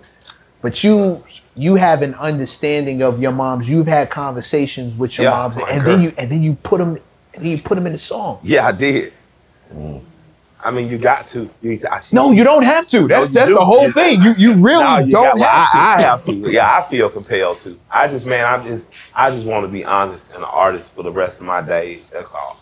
You know, when me and cousins in there working, they done heard every version of Killer Mike they can heard. Pretty much, man. You know, the most amazing thing with me is what I just realized is how many people never gave me a shot. They never gave me a listen. Mhm. You know, and I get it. You know, maybe I didn't have the greatest marketing toward it. Maybe like Jesus, when you see me, you didn't see nothing of me. You want it, but when you finally sat down and let it pierce your heart, it hit you because it's your life. You don't. I, I didn't. I never took it personally. You weren't avoiding me. You was avoiding you. Hmm. You thought you was you was you was a dope boy in the trap. You wasn't no dope boy because I was in the trap. I never saw you there. you know what I'm saying? Shit, we were trying to get the fuck out the trap. I didn't want to be there. So I understood why why certain other things caught your fancy, caught your eye. I understood why you thought I was just talking theory when I was talking about black economics. But when I got that first sixty thousand dollar, you know, check off rap music, I went and bought my first investment property. I knew, like I say, man, if I want to be free, I got to be free. I got to figure something else out. I can't keep begging a record company to believe in these radical black ideas. You know, eventually you got to become the idea. Yeah, I remember jumping out of Honda. A nigga said, God damn, Mike, you out, you uh, you jumping out of Honda. But I was I was taking goddamn like I think eight eight or nine bands in the bank. I said, yeah, nigga, fuck. I said, I said I'm buying houses, nigga. I ain't buying cars no more. You know, I'm trying, I'm trying to get something. You know, and, and it wasn't a shame or nothing, but it's just like I had got to one of my life. I didn't give a fuck what you saw me jumping out of. Mm-hmm. I'm getting to some money. You know what I mean? Like, mm-hmm. I, I, I, cause I understood when you don't have money, man, you, oh man, they treat you bad. they treat they treat you fucked up, man. They treat you bad, man. You know what I mean? They talk to you bad, they handle you bad. You know what I mean? So I just I, I understood then, you know, have something and, and, and have, you know, so I saw a John Goodman clip. I don't know what movie it's from, but he talked about, you know, getting your little one or two million dollars living off your five, Yeah, eight, seen six, years, Yeah. having- Mark having Wahlberg. fuck you money. Yeah, Yeah. like yeah, like you know, I'm nigga rich, nigga. Fuck you. I don't I don't need nothing. I, I got everything I ever wanted. I got. Mm-hmm. You know what I'm saying? So it's like I, I'm at that like point in my life where not fuck you, but fuck the control. So let me go bait Michael. I, I don't want to chase the trend. I don't want to try to imitate what young people are doing. I don't want to try to swag, swipe, steal. I wanted to give you what the product of 50 years of hip hop is, and that's me. You know what I'm saying? That that's a kid. My I got introduced to hip hop with my mama. She was, she was only 16 years older than me, so she would listen to Kurtis Blow. She would listen to Whodini. She would listen to Run and Run and Deedham. So you know, mm-hmm. I'm right there with her. Like man, this shit jammed. me. I was with Roxanne Shante today. She made me want to do. I seen this 15 year old girl rapping her ass. I'm like, oh, I got to Hard with the then she sent my mama a signed picture, not like a a a, a, a, pic, a picture like that you take and get the Kodak and get developed for to me. I still got that picture in my book, in my little photo mm. book. We, we- you know what I mean? Like when her movie dropped, I took it, I showed it to her. Like we on the phone crying, like, hey man, she's like, hey man, your mama was real. Like, I know. Like this kept me going. So for me, man, I just, you know, you got you got to keep pushing. I don't know why people didn't give me a chance, but I'm I'm glad that the people who did gave me a chance. Cause man, I got a fervent group of disciples out there like I like Boosie daughter was. I told y'all niggas. I told y'all niggas. I told and they did. You know, so my thing is, man, maybe the generation that my albums or I was always trying to rap to finally slowed down and, and listened hmm. mm-hmm. and said, hmm. damn, this is what I've been missing.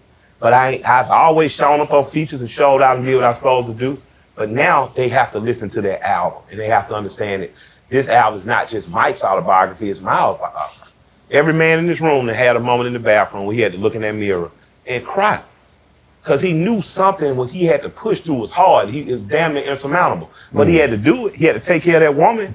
He had to take care of them children. He had to take care of his mom and his grandmama. He had to take care of his aunt. You know, I remember my grandfather died. My sister Shonda, she teased me about crying on stage. She's my baby sister. She put her hands on my back. She said, hey, man, you know, go on and get it all out now because tomorrow you the leader of this family. Mm. That was 20 years ago. I, I didn't know I didn't know how to lead myself out the strip club. how the fuck I'm gonna lead a family? My next over the- question was, how did that feel? but over it felt overwhelmingly scary. But over the course of the next 20 years, I figured it out. Mm-hmm. You know what I'm saying? You know, I figured it out. So for me, man, it's it's it's a, I'm I'm blessed that, that that God has preserved me to keep me. You know, looking handsome, dressing fly, smelling good, and, and with something to say, rapping. You know, and I'm blessed that people finally took the time to listen because it's truly a blessing. But we know it's not financial because, like you said, you you got everything you want. Mm-hmm. Many people, many rappers will speak from the perspective of once I get the bag, I'm gone. Like you'll never see me here again. I'm here Yeah. for the bread, and that's that's all she wrote.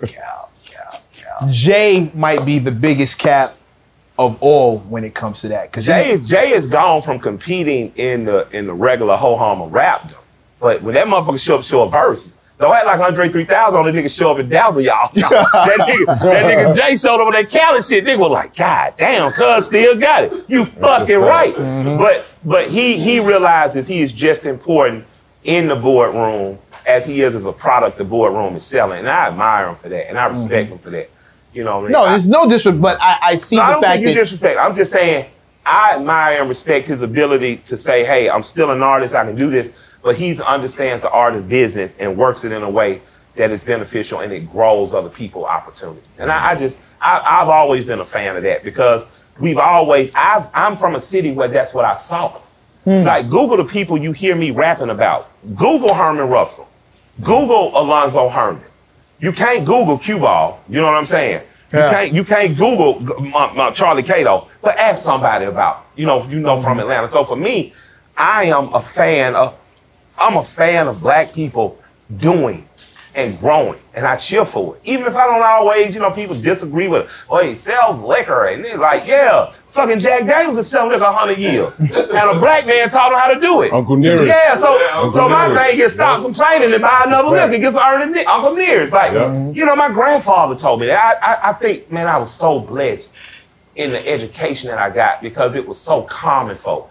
It was like reading a Zora Neale Hurston book, that you know, the eyes of Mm. watching God and Yep. using men. When you read those books, she wrote in the black colloquial terms that black Southerners talked in. So, you know, my grandfather, you know, he said, "Hey, man, yeah, yeah, white boy got that Jack Daniels, man. Hey, all right, but I'm gonna tell you, I'm gonna tell you now.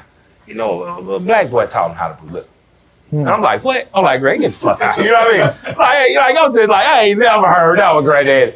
But what did my granddaddy do besides drive dump trucks and take care of my grandmother? He he hauled liquor. Mm. His brother-in-law brewed the liquor. He hauled the liquor to Atlanta. His cousin Shot had the shot house. So he knew liquor. He mm-hmm. knew alcohol. And he, before they ever admitted it, had already told me. So when it came out that Nearest Green, the person who had helped Jack learn how to properly make whiskey, was that little black man in the picture with the hat on it. And I said, God damn, Bert was right. and it made me believe even more what he said, you know? I want So- Mm-hmm. I want to get back to the music real quick. So you've done some very memorable features. Yeah. One in particular, which is one of my favorites out of many, is Yeah. Poppin' Tags. Yeah, Jay Z, Yeah. Big Boi, Twista, Twista, yeah. on Blueprint 2. How did that even come about? And were you guys in the studio? Man, fucking crazy, man. Like, I was on the tour bus with Outkast, and Big came and said, hey, man, that boy Hov just called. He say, um, he said, he said he, he wanted, he got this feature popping tags. He said, I told him I don't think Drake really in no feature right now. He said, no, I want the young boy. I want the boy Killer, Killer Mike y'all got over there. And Mm. Shanti Das, who's now left the music industry to start a beautiful mental um, mental health campaign called Silence the Shame.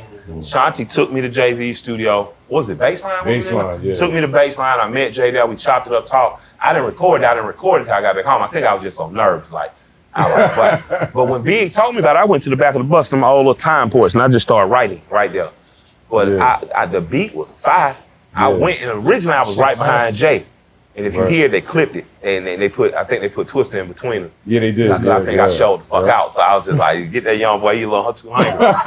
Bad down the line some. But I, I'll tell you, past that, man, I really understood how cool he was when I was standing at MTV and I'm standing in the cut like this. And I see him coming down the hallway with down to like a ticker tape parade, like 20 folks around him. You know, he just a darling. You know, I don't, them folks at MTV was like, oh my God, the host in the building. You know what I'm saying? and, and he, he was walking past. Now, I, I, I was trying to stay out the way. He stopped. He said, man, you ain't gonna speak to me? I put you on my album and everything. I, said, I was like, oh shit. I was like, man, my bad. And that's when, that's when I was like, I was like, man, dude, dude really is still who he is. So I, I be trip out now when I wake up, get up, moving around, see a text from him just out of nowhere. You know, peace, God. I seen what you did. Just sending some encouragement your way. He's still a very grounded, cool human being. You know what I mean? I, and I just, I appreciate all the love and encouragement because as I was making the record, we sent it to him early and he sent back some real positive notes and, and, and just, um, he sent back a, a great compliment. He was like, um, I feel like I went to my cousin's house and watched a movie.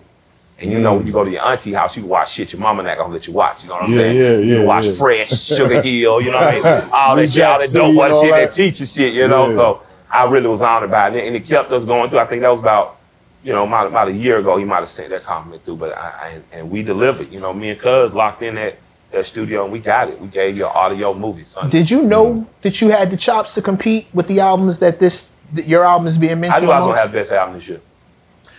There's one no question. Not not just Hands that. down. I'm Yeah, just I talk, knew- I'm talking Yeah, I about knew, this, I knew this was a generational statement. Ain't nobody never did no something for junkies. Ain't no, ain't no, you know, ain't nobody, you know, because see, usually when you get the sensitivity of a black man, it's a nigga talking about, oh, I've made these mistakes and how could I have cheated on my wife and oh, I wouldn't have all this old kind of shit. Man, listen, man, I'm a nigga, man. I did all the nigga shit. You know what I mean? And I, and and I done- and I done- and I done made amends with it. Like I said. And, and I, I said, man, I said, you got niggas coming home from rocking 20 in the pen trying to make amends with baby mamas, getting to know their kids. You know what I mean? That's some real nigga shit, man. That's like, mm-hmm. that's like that man didn't even deserve the 20 he got. And then when he get out, he got to go back to the same woman. This woman have been with some men.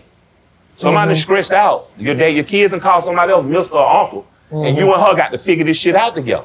Cause she the only one who wrote your ass and sent your ass some money. Mm-hmm. You get what I'm saying? Like all that shit for real. Like, you know, and, and so this the kind of shit you gotta sit with it and, and stand up on. So I wanted to give, I knew wasn't nobody gonna give you that. Everybody's still too consumed with being the hero.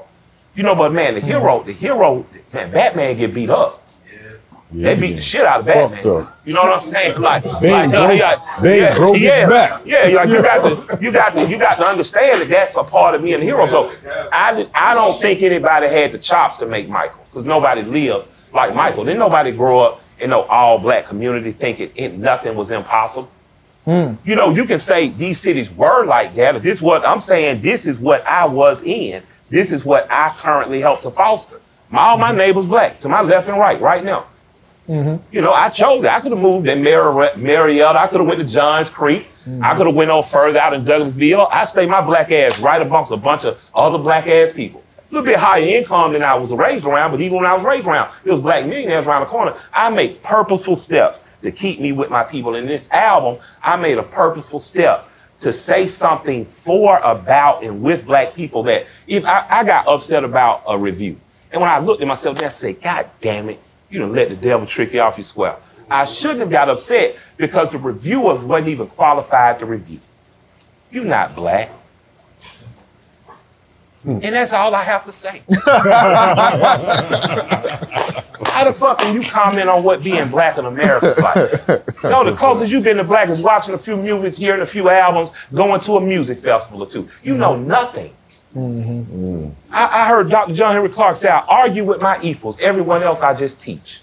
So if, I hope the white boy go back and listen to it and shut the fuck up and just listen to what it's like being a nine-year-old black boy in America, believing in yourself, saying nothing is impossible. All your heroes and villains look like you. I don't give a fuck what you think about any line in my music because you a voyeur. You get to mm-hmm. watch it, but you mm-hmm. don't get to touch, like the strippers.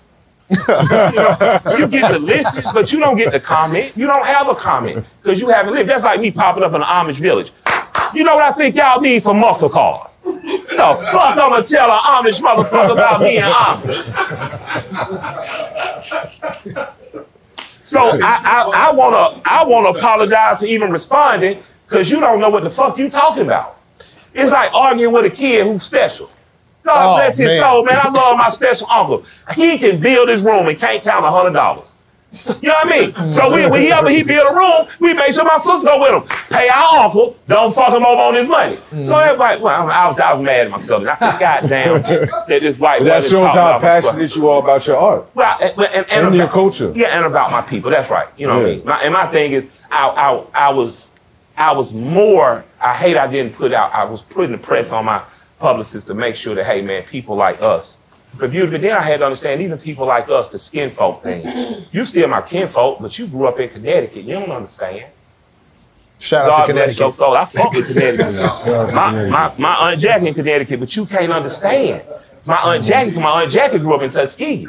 She grew up in an all black world in this little town on her, on her grandparents' farm. So by the time she moved to Connecticut, it was a different world. Mm-hmm. You get what I'm saying? It's a whole different. I grew up in a world where I didn't have to worry about diversity fitting in because all my heroes and villains already looked like me. Well, you my also- schools was named for people who looked like me. The college I went to was built for people who looked like me. Every problem I had, anything I need to overcome, is the person usually on the other side of the adversary looked like me. The person who was helping me looked like me. Life felt fair.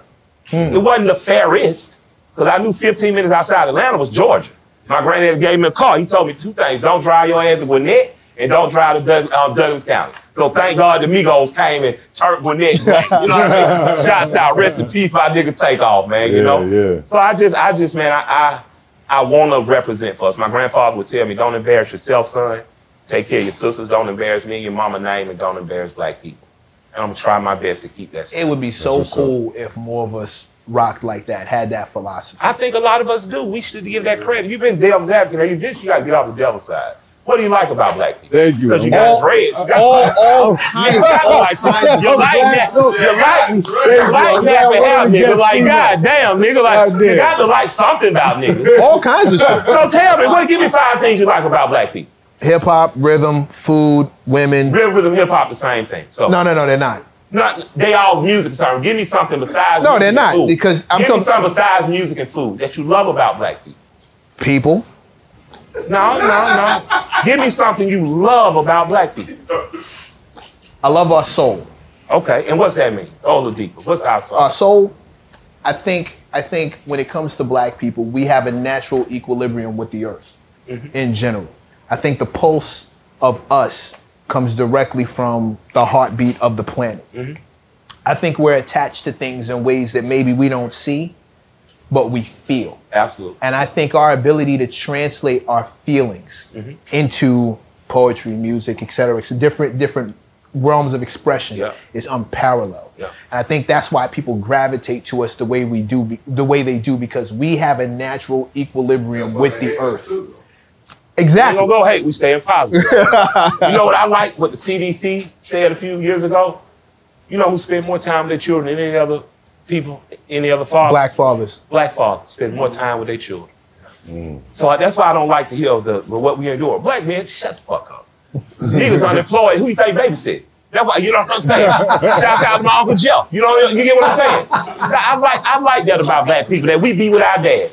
I like that because the Lord knows, man. We got some solid ass dads out there, man. A lot of times they don't get the credit. They get beat up and they take it. I quote, my fa- I quote my father every other See, show. look how you smile when you talking about that. Every yeah, other show you in go. Quote my Daddy father don't every other you, show hey, man. Daddy wants you staying positive, man. We gonna whoop niggas' ass and smile, man. That's what, that's what we gonna do, man. That was that come from like the, the like soon as an athlete, mama, da da da. It's never daddy. Hip hop gets pops, no props. I Man. always. Man, Pop, Pop deserve the prop. Hey, shouts out to, shouts out, man, shouts out to my man Logic, though, man. He is, people who made know his story knew his father suffered from some addictions. Mm-hmm. He grew up damn near with his best friend and his best friend mom. Logic, man, is a dad now. He's married. And if you follow him, man, you pop up. He just had a baby. Congratulations to you, bro. I love you. But his pops pops up on his timeline. Mm. And him and the old man then reconnected. And you can tell that the old man really is in reverence of his son. They mm-hmm. say, man, it's an old parable that says the only person that truly wants to see you do better than them and be better than them is your father. Your father, man. Your father say, man, I want you to be a better man than me. My every mm. my father's birthday is April twenty April twenty third. God bless. Every year, there's one caption that I put up when I post a picture because I stopped doing it when he died. Yeah. I only do it when he when he was born. And I put up this caption every year. It says the same thing. All I ever wanted was to be him. That's right. All he ever wanted was for me to be better. Come on. Here's hoping we both get our wish. Come on. I Come say on. that every it's the only thing I can Come think on. of. You that- got to love that. every time I try to like think of You something got else, to love that. the man. You words got to- die on the page. You got but to love that one. You got to love that one. and see, that's a what you just did in this two minutes. Wiped away 20 minutes of doubt or devil's advocate. I'm, I'm- breaking balls and Yeah, teasing, just shift the perspective But, but the relationship you're describing with your father is a relationship that a young man, too young to be a father, is currently building with his son and daughter. Mm. And you've just given him examples that his children are going to repeat years from now. And that's all we got to do. All we got to do is, is let the good news go as fast as the bad. Mm. All we got to do is go around and say, hey, you know Jesus black. That's it. You know, biggest smile. you know he's black. Just that's it. When, when you see somebody say, hey, hey, hey, you know he black. And just smile and walk away. And go smile just like you did. Go smile just like you did. My man. My man. A man came from Negro land to lay his hands on me. Glory, glory to God. Glory, glory to me. We're going to start a new spiritual. We're going to start our own church, nigga. Me and you. Right. My man. My man. That's right. See, that's more powerful than anything. That's a Uh, fact. Facts. Well, Mike, how, how was it coming up with uh, you know, the Dungeon Family? You know, that's a I was a fan man. just like y'all. I was. I, I didn't come up with them. I, I'm from the West Side. Okay. I, I'm not from Southwest uh, East Point of College Park. I'm from the West Side, so it's a little different. When you see the way, like God bless, when my old what my man said, he said, "I got the come here." I said, "Well, I'm, I'm gone. Y'all have a nice night." Right. It's just certain things I'm not because I'm my side of town a little more, um, you know, Ti's behave. You know, Right, right. you know what I mean. Dro. You know what I'm saying? Favo. You know what I mean? We're a little more in your faces. So, you know, what I mean? so, you know, the Dungeon family, niggas like where I came from, go, hey, nigga, y'all a little too, hey. Chill that nigga shit out, nigga. Yeah. You know, me, me and Rico Wade will bump heads sometimes. Rico's like, yeah, yeah, yeah. Re- And Rico serves as the voice of Atlanta through the album. Big Bro is, is, is he's the one, you know, when he says right before um right before Spaceship View, he said, you know, I thought they were working, you know, like parachuting or some little son, or they uh, maybe thought they were selling dope. They were selling dope. that was my neighborhood he was talking about here. Got so it, it, I was Big Boi's little brother's little homie, and he heard me and showed some interest and said, How did y'all meet, you and Big Boi? um, Nasilo Reddick, who's known as Teeth Malloy, he's half of the Beat Bullies, who produced Kryptonite. And they produced for the Millionaire, they produced for me, they produced for Janelle. They were, well, they, they tried to work with Janelle. I don't know if they ever got it, but they were just dope. And um, he since went on to move to the tech world, him and Millionaire.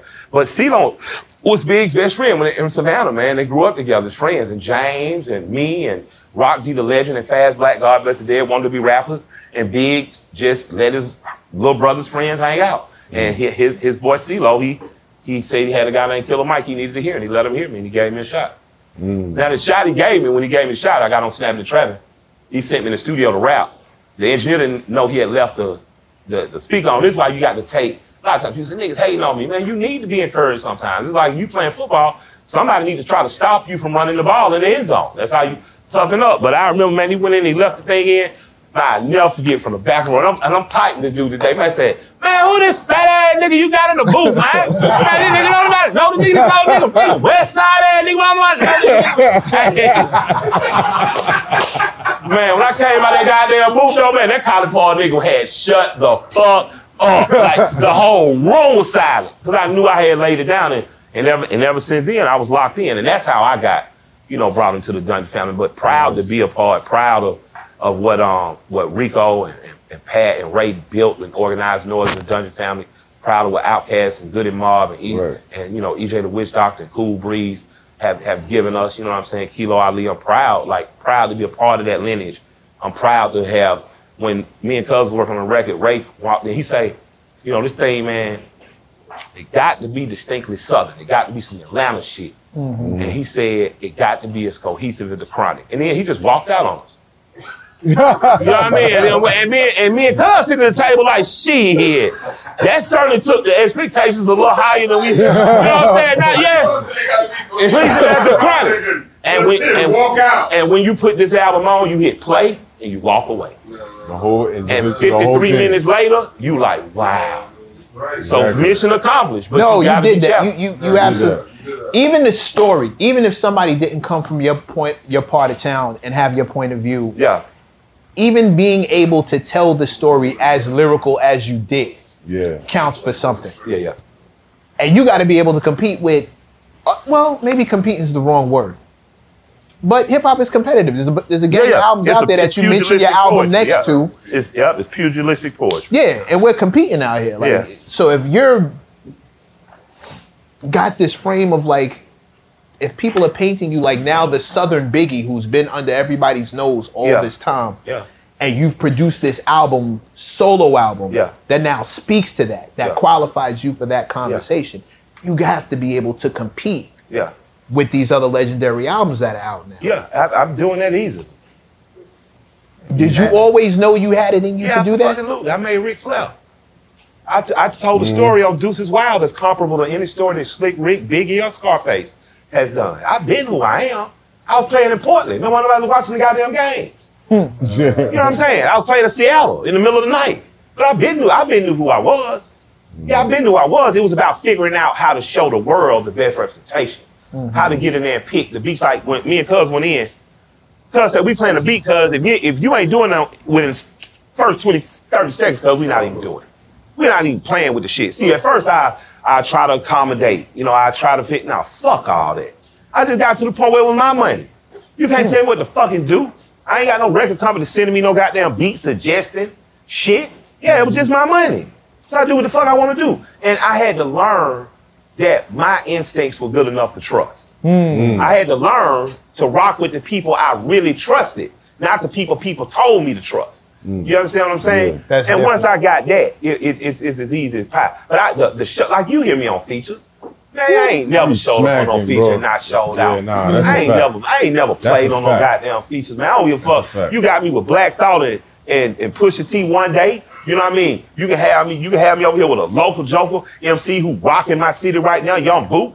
Got the next day, if I'm rapping with somebody as young as Boot, one day rocking with Black Thought and Pusha T the other day, showing up with Jay them 10, 13 years ago doing my thing. I'm never, I always showed up in All-Star games. It was just, boy, I was playing, I was playing in a division, I was playing in a part of the country where nobody watching. I was people looking over me, looking around me. First it was the snap movement and the prompt movement, and you know they looking for all that shit. And I rapped through all the movements. I'm still here. So my figure, if I'm gonna be here, let me give you the best thing that could possibly happen this year. Let me give you an autobiographical look on being black and southern and masculine for men and the women that love them. Mm. In a time that the maturity is gonna be appreciated. In a time where I ain't looking down, I ain't preaching on that motherfucker. I ain't telling you wrong. I'm telling you about my wrongs. Mm-hmm. This is where I done fucked up at. You know, I'm sure you done fucked up too. You feel me? You know, mm-hmm. that's what I did, and I knew it was time for that. You know, so I, speaking of not to cut you off, speaking Yeah. of features, right? You got a feature with Young Thug. yeah, man, Right. love that, love it. We y'all together in the studio. Yeah, we was we camped out for two weeks with Thug. We Right. camped out, and I really got a chance to see him as a leader.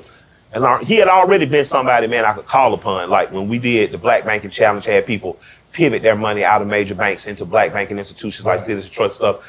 Thug was one of the first people to show up. Him, Tip, Dolph showed up. You know what I mean? Rest in and, peace. and yeah, rest, in peace. God bless our dead. Thug. Man, Thug had never had a bank account at the time. Right. Like, I was like, man, this is amazing. So mm-hmm. when people try to say he didn't say anything on that too, it irks me because when he said thinking the same but ain't banking the same. Like he thinking the same. He like all this shit we wearing all this, but he's not banking. He's really giving you game. Right. You just don't want to see it. Right. When he says, you know, getting the kids out the trenches, we gonna return on a yacht boat. I just got a vision of what if the, the triangle, the, the um the, the transatlantic slave trade went in reverse. What if we take these carnival cruise lines, put all our babies on them, and take them back home? Just, just you gotta be deep enough to understand the depth of what he was saying without trying to be deep and think because you talk hoity-toity and you went to one of these big HBCUs like me and shit, somehow that puts you above a nigga that understands that I can't think and bank the same as I used to. Right. That if I had my ultimate wish, I would return these beautiful black children to the original, to their homeland. You missed that. Right. Because you came with your prejudice and all your fucked up shit. Mm. That's why I say you got to look in the mirror. Mike, you are you clean all that shit up. Are you ready to be? Are you are you accepting your position Man, I'm as a leader? dope and I'm going to the booth line. yeah, I mean, I'm gonna give a great show at Harlem. I'm gonna give a great show in Philly. I'm gonna read some James Baldwin on the back of my bus. I'm gonna laugh and thank God I escaped the life of selling dust. And I'm gonna, I'm gonna be a good example to my family because, you know, I've seen what we do to our qualified leaders. They usually dial the bullet in their chest and their head. And we mm. give them a holiday and we act like we cried and then we let white name. politicians use them you know, as as as fodder to get us to vote for policy that don't help us. So I don't have the confidence because we only been free 60 years. I don't have the confidence that we ready to do mm. some of the things that we are ready to do, and that we should ask any one person to die for us. Mm. I think we should all be willing to die for a greater cause. That's our great grandchildren and beyond. And if we're willing to die for them, why not be willing to live for them? And one million of us give ten dollars a month and say that this $10 million fund a month is going to be toward enacting these things in these places. Why don't we do that? Why don't we try to do that? You know, I do my part. Like in Atlanta, I raise hell, I step on the soapbox. I, I pre, but I need somebody doing it in Harlem. I need somebody doing it in Tampa. We need somebody doing it. Me and Bigga gonna go down to Birmingham, start our church. You know what I mean? Go, we go to church and the strip club, same block. You know what I mean? All the dancers gonna pray. Ain't nobody gonna have them girl raw, but I think it's gonna take all of us. I don't think it's just up to Mike. I don't think it's just up to you. I know Bigga passion, but I won't want Bigga out there by himself. I think that we all have to do our. If we all do a little bit, nobody have to do a lot. If we if we all, I tell my barbers, if you take care of your station, your station is clean and beautiful and ready for presentation for a customer to come in. If we always TV ready, TV gonna keep coming. Hmm. You know what I'm saying? So that's that's what we have to get in our mentality. What is the little bit I can do to contribute to the cause of the greater good of black folks? Because if we do a little bit, that means you ain't taking so much from yourself, you start to resent your people. You know what I mean? If we do a little bit, Stop people from rapping. stop people from rapping. I probably would. That'd be my You would stop people from rapping? Stop a lot of people from rapping. They're terrible at it. Yeah, It's ten people ain't that's terrible at about everybody, jiu-jitsu. talking about some people. It's people that's terrible at fighting, but they show up and stay healthy. They may never get a fight in their life. But that's gonna help them stay healthy. You can do That's the- their culture. I'm talking about mine. It's only rap music. Yeah, the market is gonna yeah, talking about mine. Yo, Becky, Yeah, yeah, I don't, I don't want Because maybe- Maybe if you want to rap, rap, man, May- rap, nah, rap, nah, nah, nah. Rap, if- rap if you Christmas good at it. Rap if you good at it, bro. No. Maybe if you get the fuck out the way, Killer Mike's album will go number one. No, no, no, no, no, no. Maybe, maybe that. I, Maybe I, that's you know what? Outkast album didn't go number one. Took Outkast album first time two years ago platinum, but over that two years they built the fan base. I don't. I would love to wake up and be number one.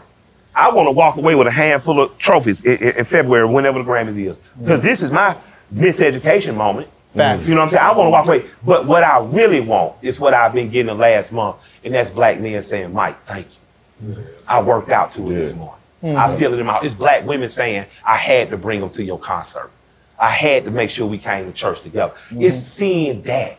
That's what that's what really matters. You know what I mean? Like, I didn't see Too Short going or winning, a, but here he is, 30 years later. Facts. I didn't see E40 going and winning. I saw man, one of my favorite players, Rashad Wallace, Rashad, uh, Rashid, uh, Rasheed. Rasheed Wallace, tried to clown 40 Wallace. 40 Wallace still here, looking younger than Rashid.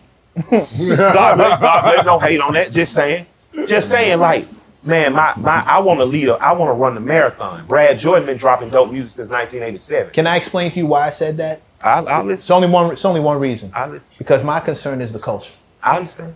And if your album goes number one, Yeah. it signals a shift in the But culture. it can go number one. I definitely think it can. Yeah, we just got to keep telling people. I also think it should. Yeah. However, if what if that happens, we can get a shift in culture to where the talent starts to rise to the top Yeah. over the gimmicks, Yeah. over the marketing. Maybe Killer Mike doesn't need marketing because the talent is so dope. Because Well, the I like album marketing is so fire. I will say that. I, am I like not. I'm not mad at. I'm not mad at nothing. It's cool However, seeing yourself in Times Square. You know what I mean? Your, your goddamn, your wife a little more friendly that night. All kind of cool, all kind of cool shit happen, man. You know, just you get up so you can see yourself forty feet. Like I told you, little bitch.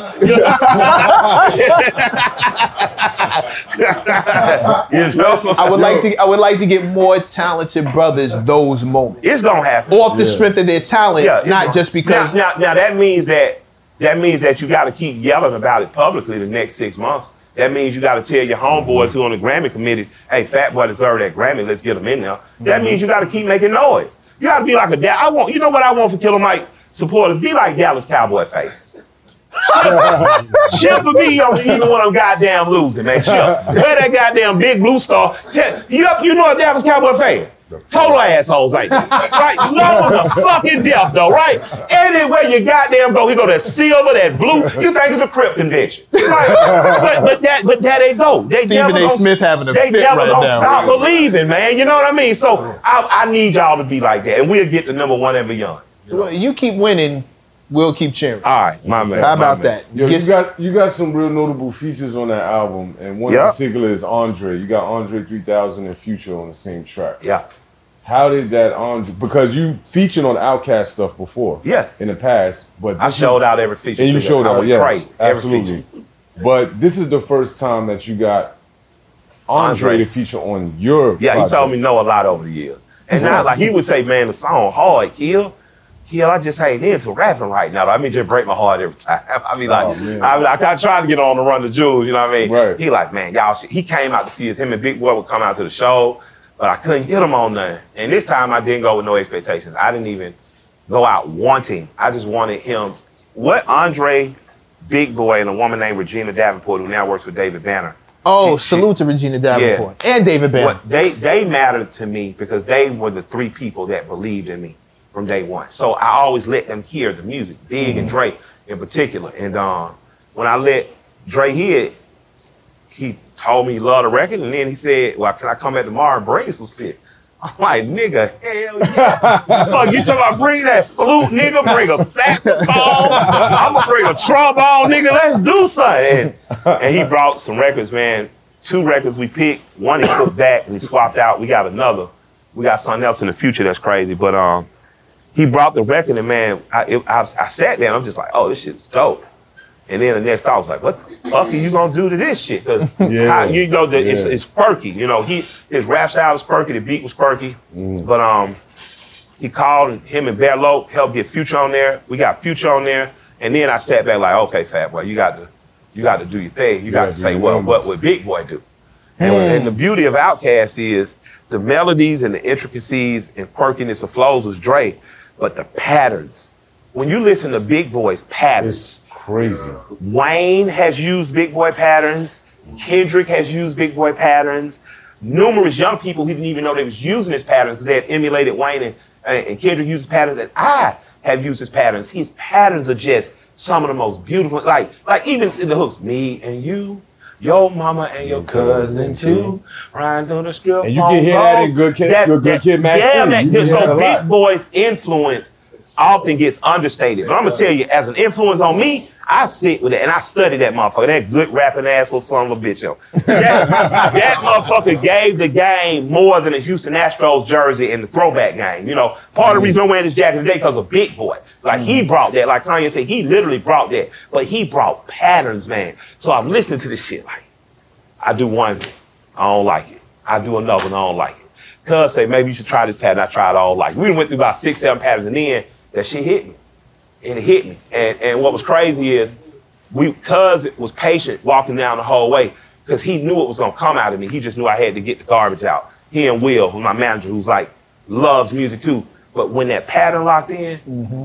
oh, it was over. You know what I'm saying? Oh man, music computers and robbers and looters and looters with shooters and shooters with Rugers and shooters with Rugers, CDs with my tutors. My tutor taught me a terrible miracle. You can lie, cheat, and still kill in America. Be celebrated like Captain America. Fuck it, I'm with it. Let's get it. This nigga and niggers and Bentley that laying in Lenox. When I said that, I was like, I'm out of here. I'm out of here. Like, I'm like, I'm like, I'm out of here. I'm out of here. You know what I mean? I, I, was, I, I knew I had locked the gift, and I said, I got him. But you know what's crazy? When I first heard the record, um, uh, two days ago, uh, well, yesterday, I was like, it reminded me of the record you did with Outkast and the whole world, world. yeah. That pattern, Pattern, that pattern, rhyme pattern. Play your I grind, my focus is crime. I roll with the rhyme, I sleep with the slime. I roll like a diamond that come out of mine. And I was like, oh shit, this is very nostalgic. This verse. Well, it doesn't sound like, but it is a pattern-based thing. Like my thing is, you know, you you have to you have to you have to adjust because style, rap is competitive and rap is style. So I learned that from KRS One, man. Mm-hmm. That man had styles. That man had styles. Man, he'll switch up a flow on you. You know what I mean? Mm-hmm. If you look at talking that shit, three different beats, three different flows, styles. I often I I have one of the best all-around games in rap. Period. Mm. I'm an elite storyteller. I'm an elite lyricist. I can elitely do different styles within one song. And, and, and if you don't believe me, just go listen to the catalog. Listen to God in the building. Listen to Deuces Wild. Listen to Ric Flair. You you hear a fat black rapping ass motherfucker, man. You know what I mean? Like you you, you know, and so I I I'm glad that people have finally opened their ears to me because now I'm hoping that they'll go on the wormhole and say, "Wow, Uh-huh. I, how did I sleep?" I Gotta had so go many backwards say, now. like, "How many? How did I sleep?" Because now I got to outdo this, and that's what I love. Now I've set a marker for myself that I have to outdo, and and I'm excited about what's next. We've already started working on the next. Nice. I hope you influence the. I hope you influence the cats behind you to want to keep that same level of excellence. Well, the only way we do that is keep making noise about it. So the people that feel passionately about it, keep making noise about it. Keep telling people about it. Mm-hmm. Buy it and send it to them. The vinyl comes out and the CDs come out September 15th. Buy it. I believe you really can't own nothing. My granddaddy told me this about women.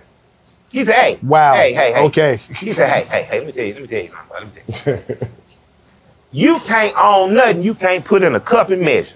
And I ain't seen pussy bottom yet. And that's when I understood. Well, I can't own a woman. Because Lord knows I can't put in a ball and measure. So she free to come and go as she wants. She a human being just like me. Mm. So I believe if you can't physically hold it, you can't own it. So with all the people streaming, I appreciate the downloading on your phone. But what if they hit the switch on us one day? Man, you better go get that DVD player back in your car. You better go get that record player. Have something you can own. Because sometimes we can say some shit, man, and all of a sudden it disappears. Like certain mixtapes just disappear. So I, I'm still a mm-hmm. buyer of, of, of old school stuff. I still like the CD because I drive old school cars. I like the records because I got a record player in the house. So, you know. Well, you Yeah. come from that. You, Yeah, yeah. you're I mean, but. I'm just saying if you don't come from that era, like you mm-hmm. better own it. You better make sure you hold it because otherwise, baby, it ain't in the cup. It's on her. You got to ask her for it. it is her choice to say yeah or nay, my bro. You keep giving me all these drop the mic moments. Hey man, The old men, man. Old men at the stove. I just want to see the album do well. Hopefully, the the generation again. Hopefully, the because we, right now we're so we're so much more entertained by nonsense than Yeah. we are talent. Yeah. You know, somebody can go viral just by being extra ratchet and doing Yeah. something dumb. Meanwhile, fat black dude from the south is rapping his ass off, Yeah. and people look past that to go to the other. But thing. but na- but finally they not passing. Right. it- it- you know, like like um, I got a call before I came over here. Scientists and engineers is rising in streams. You know, and and and I I need this is what I want. Remember how we had to go get that Easy E or that Tribe Called Quest album? Like. I don't give a fuck what happened. I would get to school an hour late just so I could hit third world records and be the first person to walk in with it. All my 35, 45, 55 years, I need y'all to act like that about it. If you really feel like that about it. Have a listening party. Invite 10 of your partners over, buy some beer, buy some hot dogs and chips, whatever, and say, man, we just gonna listen to this shit, dog. Oh, you know, yeah, like I need you to organize. If you if you feel like that about it, be a, I needed some Jesus needed disciples. Nigga, don't just let me die here on this cross by myself. you know what I mean? You know I mean? I need I need some help, man. I'm, st- I'm stopping right there, Mike. Hey man, I love y'all. I appreciate y'all. appreciate greatly. you. We salute you. Love, Mike, love, many more. Love, man, love, love, love. I love and appreciate y'all greatly. Love, chat. I ah, love, love. Thank you so Let's much. get these love. photos. I appreciate y'all. long? Bigga. We gonna start that turf now. Love you, brother. Love you. It's hot for trap trapper turn smack rapper. Only smack rapper that you know is smack rappers. Got bars I can hang with the backpackers. Trap star, I don't hang with the backpackers. I'm in the hood with the work you heard. Making fiends leave earth you heard. Got your baby mama thirst you heard. Feel the flow, nigga, throw it in reverse. This the wave you need to surf you heard.